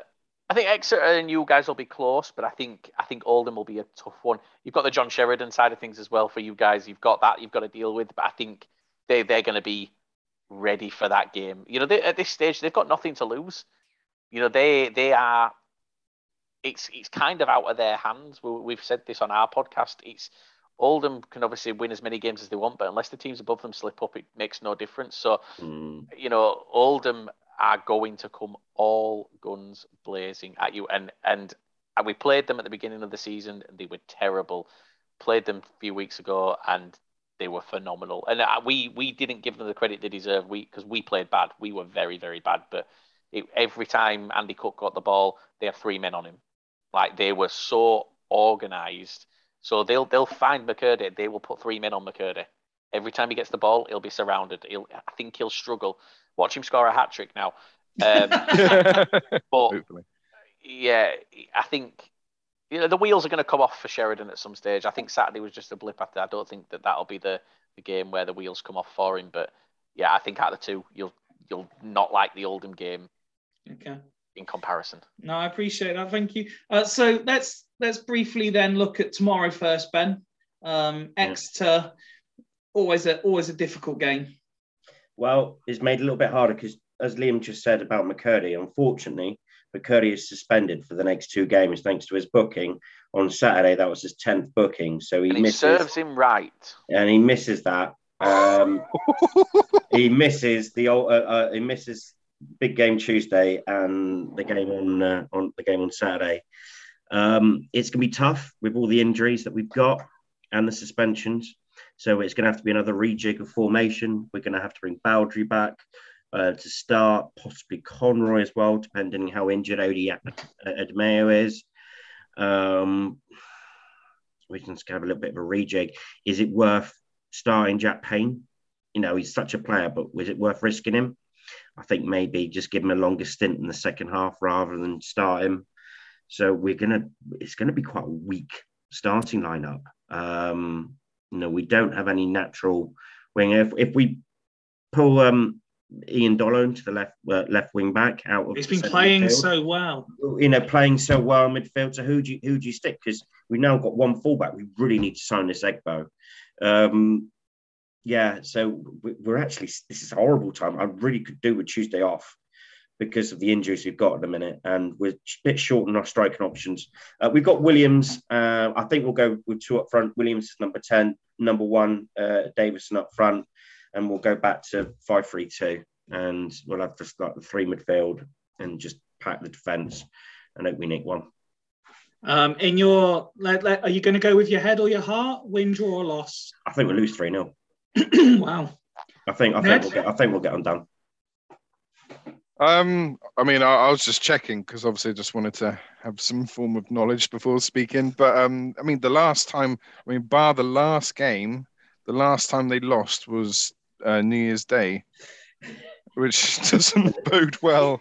Um, uh, I mean, I mean, we're we're s- we, we're so short on talent um, in the league. That is, um, we're so short on talent. Uh, and if we're playing if we're playing Jaden Mitchell Lawson up front, then I mean that tells you everything you need to know about us scoring against Mm. Exeter. I I think the best we can hope for is possibly a draw, um, maybe a one-one draw, maybe an own goal. Guys, I'm not, Um, I'm not liking all this all this negativity. Christian, can you be the positive one and and tell me reasons why we could win tomorrow?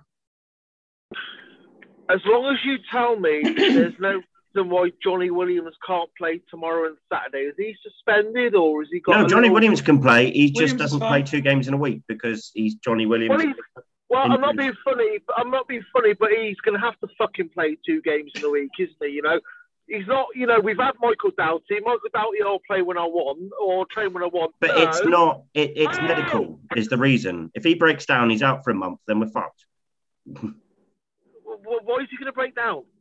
Because he's got a history of breaking down. Yeah, but Well, he- he- he's, I'm sure he can play two games. That's in a why week he's been. But once. he, he- no, he can do. He can do, but not uh, not like you can't keep doing it because he, he will break down again. That's why he's playing League Two football now, is because he's injury prone. If he wasn't injury prone, he wouldn't be in this league. We all know. And that. it's don't forget it's three games in a week as well. Yeah. it's It's not three games in a week. Sorry, games. three games in a week. So you're looking like 270 minutes. You're looking for him to do. I bet you he breaks down within that period uh, at some point. Don't they It- do he's just going to do it. before You sign. Don't do fitness tests before you sign? Well, or- yeah, if, yeah, I, well, yeah, he doesn't. Yeah, he, he plays. You know what? All season, he's played either 60 minutes or he's come on for the last 30. He's done that all season. He's played Right. odd 90 minutes. He's played the odd 90 minutes, and when he's played 90 minutes, he's not played at all the following the following game at all. And that he's been managed, and because of that, he's not had a long term injury. If you start flogging him at the most important time of the season, at the start of the run in, we're about to go into the run in, and he gets injured, one of our best attacking players, when we got all these other injuries. Stupid. In my yeah, but needs must. If you if you, haven't got McKirdy, he's going to have to step up for two games. no, he's got, he's sorry. got to step up. And then when but McKirdy we've got to when. McCurdy comes back, he can he can he can sit and do fuck all for a game. He can have a game off. You know, do what he wants to do. But I think the next two games you're going to have to. I mean, that- that's simple, right? So it's. I, I didn't realise McKirdy was suspended. I've, so I've been working this weekend and I've not even been able to bloody follow the football. It's been a nightmare, to be honest with you.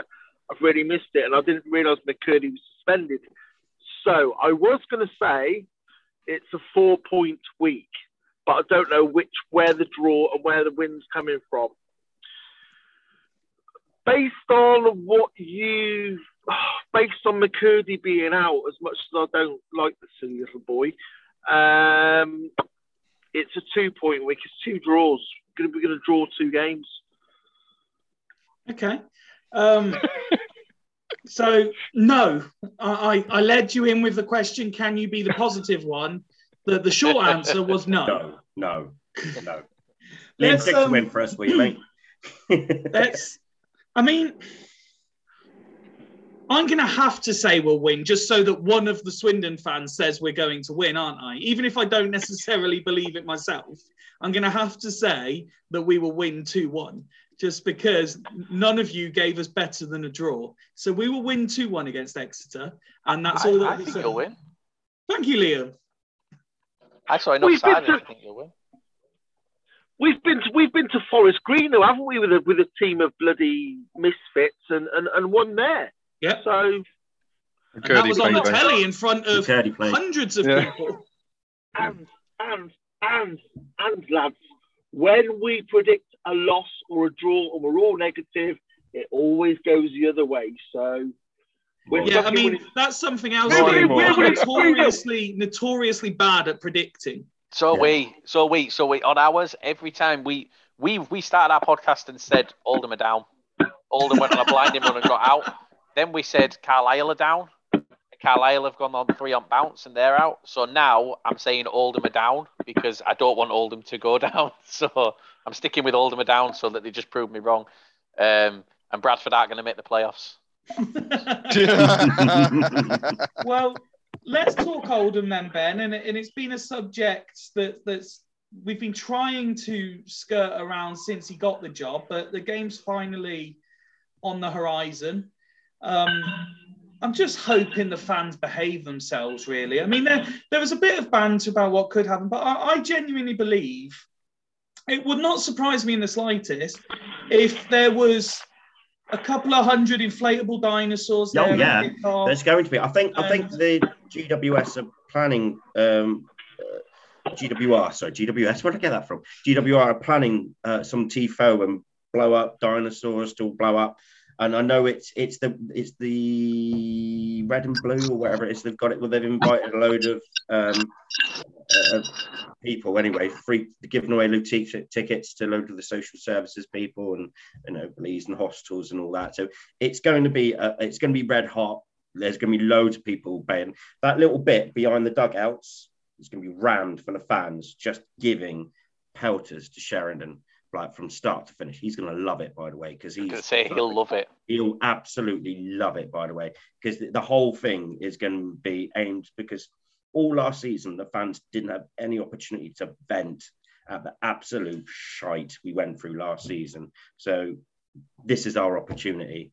So it is written, they shit us 1 0. Hallam Hope, who played for us last season, to nip it. But I'm still confident that someone will come back full, fully fit that say like you know maybe Louie Barry or someone will come in. And I still stand by Oldham is shit. They got shit players and they just got momentum at the moment. And even though Sheridan can only take them so far and they come up stuck in a six pointer against Carlisle and hopefully that's it for them and they do some stupid things. They've got the players like Hallam Hope he's average he's terrible he played for us last season um who's that midfielder as well they've got who played for us last year I've forgotten his name he's so rubbish but he's he's well he, he's like he, they, they like he's rubbish and they've got rubbish players and they're going to get relegated because Sheridan's a twat. Do you feel better for that? He's, like been, he's been holding that in for a long time, hasn't he? He's been holding, and you could sense the anger there. Don't like John Sheridan. Sorry, no. Unbelievable, unbelievable. Uh, Ned, what's your thoughts on the game? Sake. Oh, it's going to get blue now, guys. On oh, if he starts playing nice football, it's going to really after last season's dirty. Was, it was filthy, so shit. It horrible. was so shit. Hoof it up to Brett Pitman to run like a chicken and try and chase it. Um, and he's fat.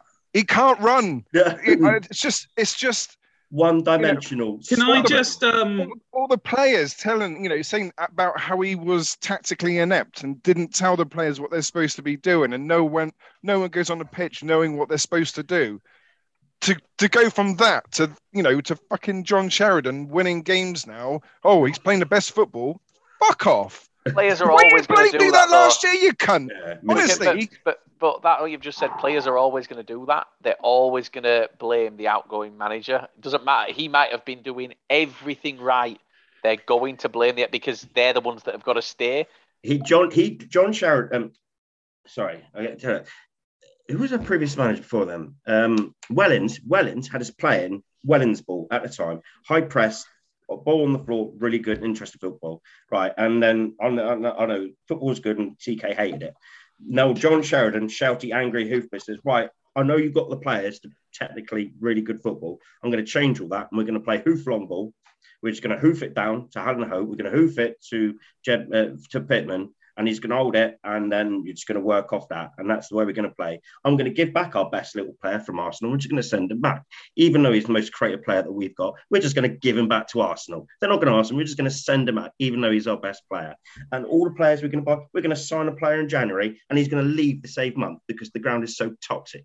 We're going to sign a goalkeeper who's going to beg his own club to take him back and fake an injury for their goalkeeper because the club is so toxic, thanks to Toxic John. So um, I just want to, as as I'm the only one here, with, with, the exception of Liam, who's who's probably, I'm sure, really enjoying this. I love seeing I love seeing other fans getting at each other. It's it's, it's just nice to not be on the receiving end. I, just want to I just want to point out in, in response to something you said, Ben that really shit midfielder whose name you can't remember, I have put in the chat. Uh, it was Missalou, is the name that you're looking the for. The one, the one we got from Northampton kicked out, re- yeah. rejected yeah. from Northampton. And um, so if if if you could just take a moment and get off that high horse of yours, Ben. It was actually Ned who was telling us his thoughts. Oh, I'm so game. sorry, Ned. Ned, Ned. It's all right. Ned, Ned, Ned I, am going to shut. I'm going to shut up now. I'm sorry, Ned. Stage is yours, fella. You, no, you Ned got himself Sorry, all mate. amped up. He just started, and then Ben went, "Yes, it's shit." Ned, I am so sorry, brother. You you crack on. That's all right. Ben's missus going crazy in the background there. Thank you very much. Much appreciated. Um, right, so I agree mostly with what Ben said about the players. Um, you don't dare not. yeah, I know. Stay away. Um, I do like, and I said this last time when we played them, I do like that Kuto, their right back, young right back. I thought he was decent. It was really, he's going to have a bright future, and hopefully we'll get him off him when they get relegated. Um, sorry, Liam. Uh, but um, I like you know, when he's playing well, that Bambula, I, I really like him as well. But he's he's been off the boil. I'm not sure how he's been playing in the last in the last few. Liam, has he been all right in the last few, or was he not? Uh, he was playing? out injured. He was out injured against us. As far as I remember, as far as I remember, he was out injured because they had they had a couple out injured, and they still put in a. This is this was the thing. They still put in a very very nice performance. Um, and um, the centre back as well. What's his name? Uh, s- uh, uh, Piagiani. I really like him as well. I think he's a decent centre back, and he, we should we should get What? him as well. What worries me slightly, and, and I don't mean this to sound in any way disrespectful, Ned, but given that you're like adopted our chief scout role of the pod, and you're recommending all the defenders for a team that we're saying could get relegated. Yeah. No, but he, their right back's decent, and their centre back's decent. You know, one of their centre backs decent. Their The rest goalkeeper must be fucking dreadful. yeah, the, re- the rest of their team is shit,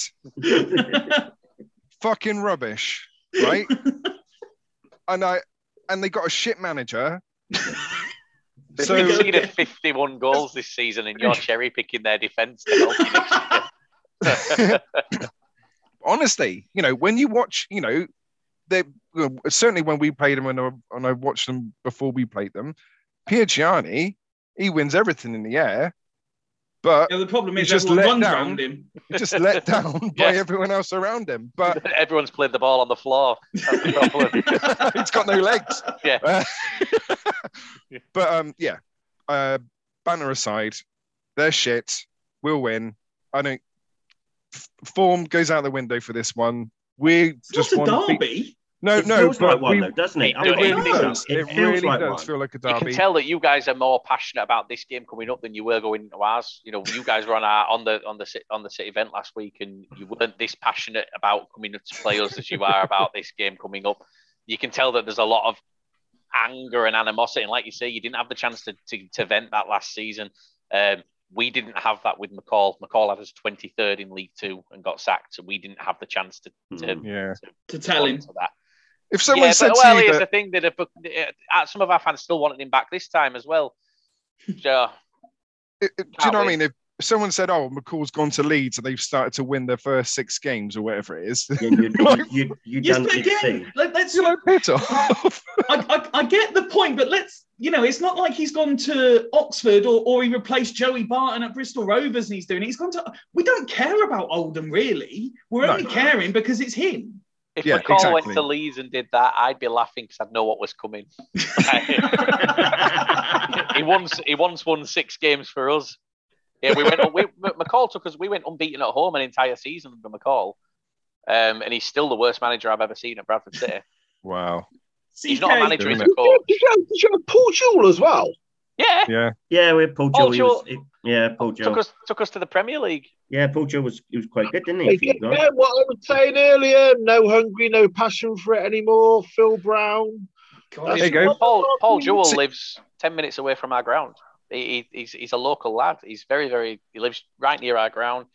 Um, yeah, He's married our ex-chairman who's a crook. Paul- he was. Um, Um, Christian, do you know who the manager was before Paul Jewell? for who? yeah. For us, Yeah, for for Bradford.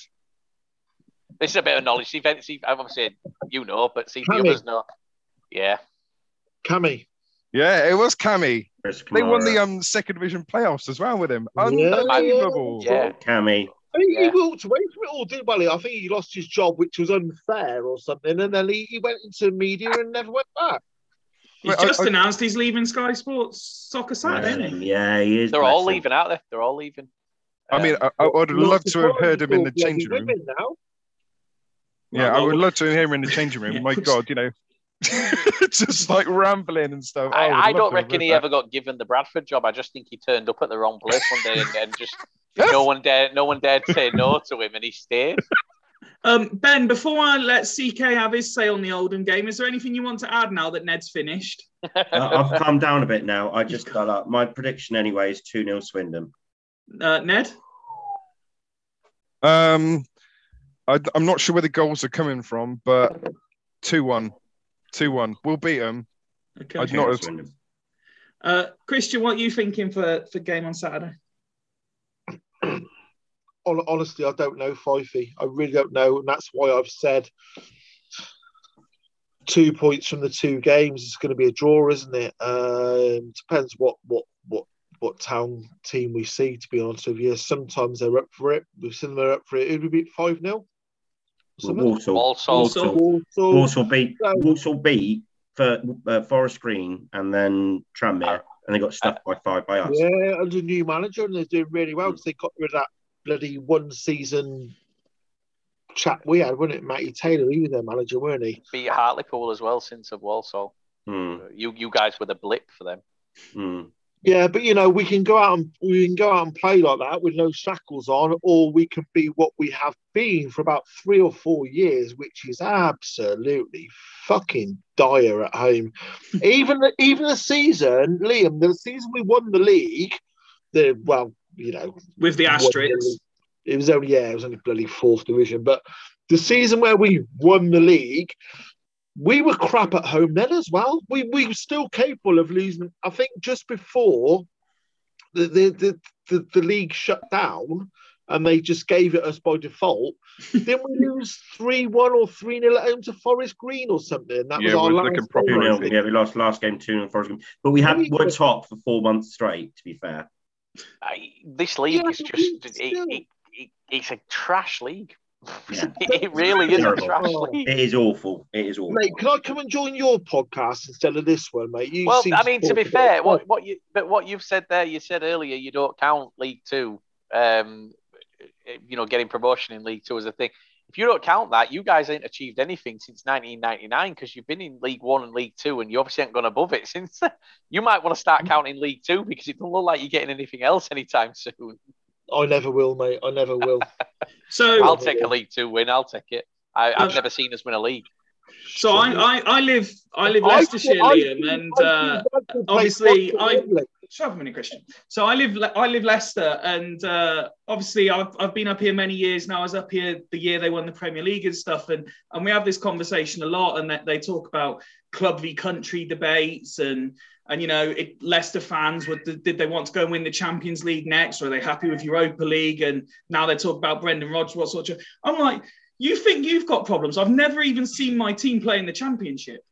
But this So is never mind so- the Champions League. Right, so this was the thing when Man United got when Fergie left United and David Moyes came in.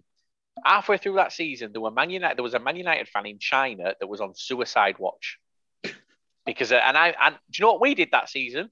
He was on suicide watch because they were, I think, eighth in the league.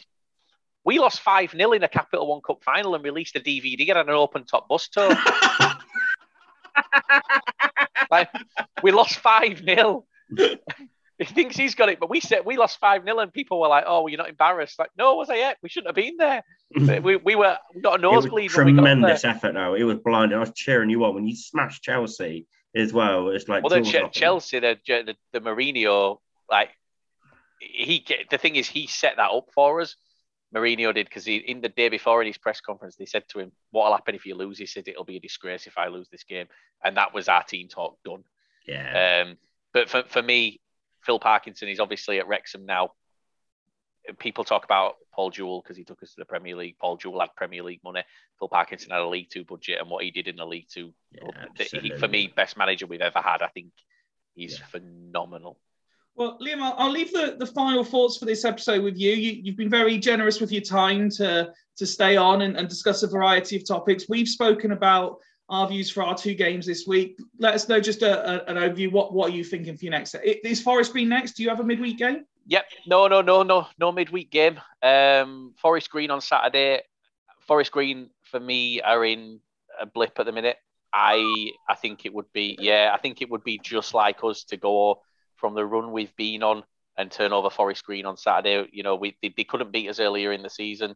I think we drew one all or two all. Um, and we were the better team on the day, so I think we'll beat them. We've got Hartlepool next Tuesday. That will be a draw, purely because the other lad who does the podcast with me is a Hartlepool fan. We're going up for three days. Um, I'm not seeing my team beat Hartlepool this season. I assure you of that because I'm just not lucky enough. the monkey hangers. Yeah. Well, listen, thank, thank you very much again for your time and, and to you, Jed. Um, if anyone watching or listening to this gets the chance, check out um, Lower League Look. That's Liam's podcast as well. Um, they, they've got some, he was telling us before we start recording, they, they've got some plans for the rest of this year. moving forward. It, it'll be an entertaining watch and listen. Um, but Ben, Ned, Christian, thank you as always for your time. And until next time, it's goodbye from us. Cheers, guys. Cheers, Liam. Bye, guys. Cheers, guys. Cheers.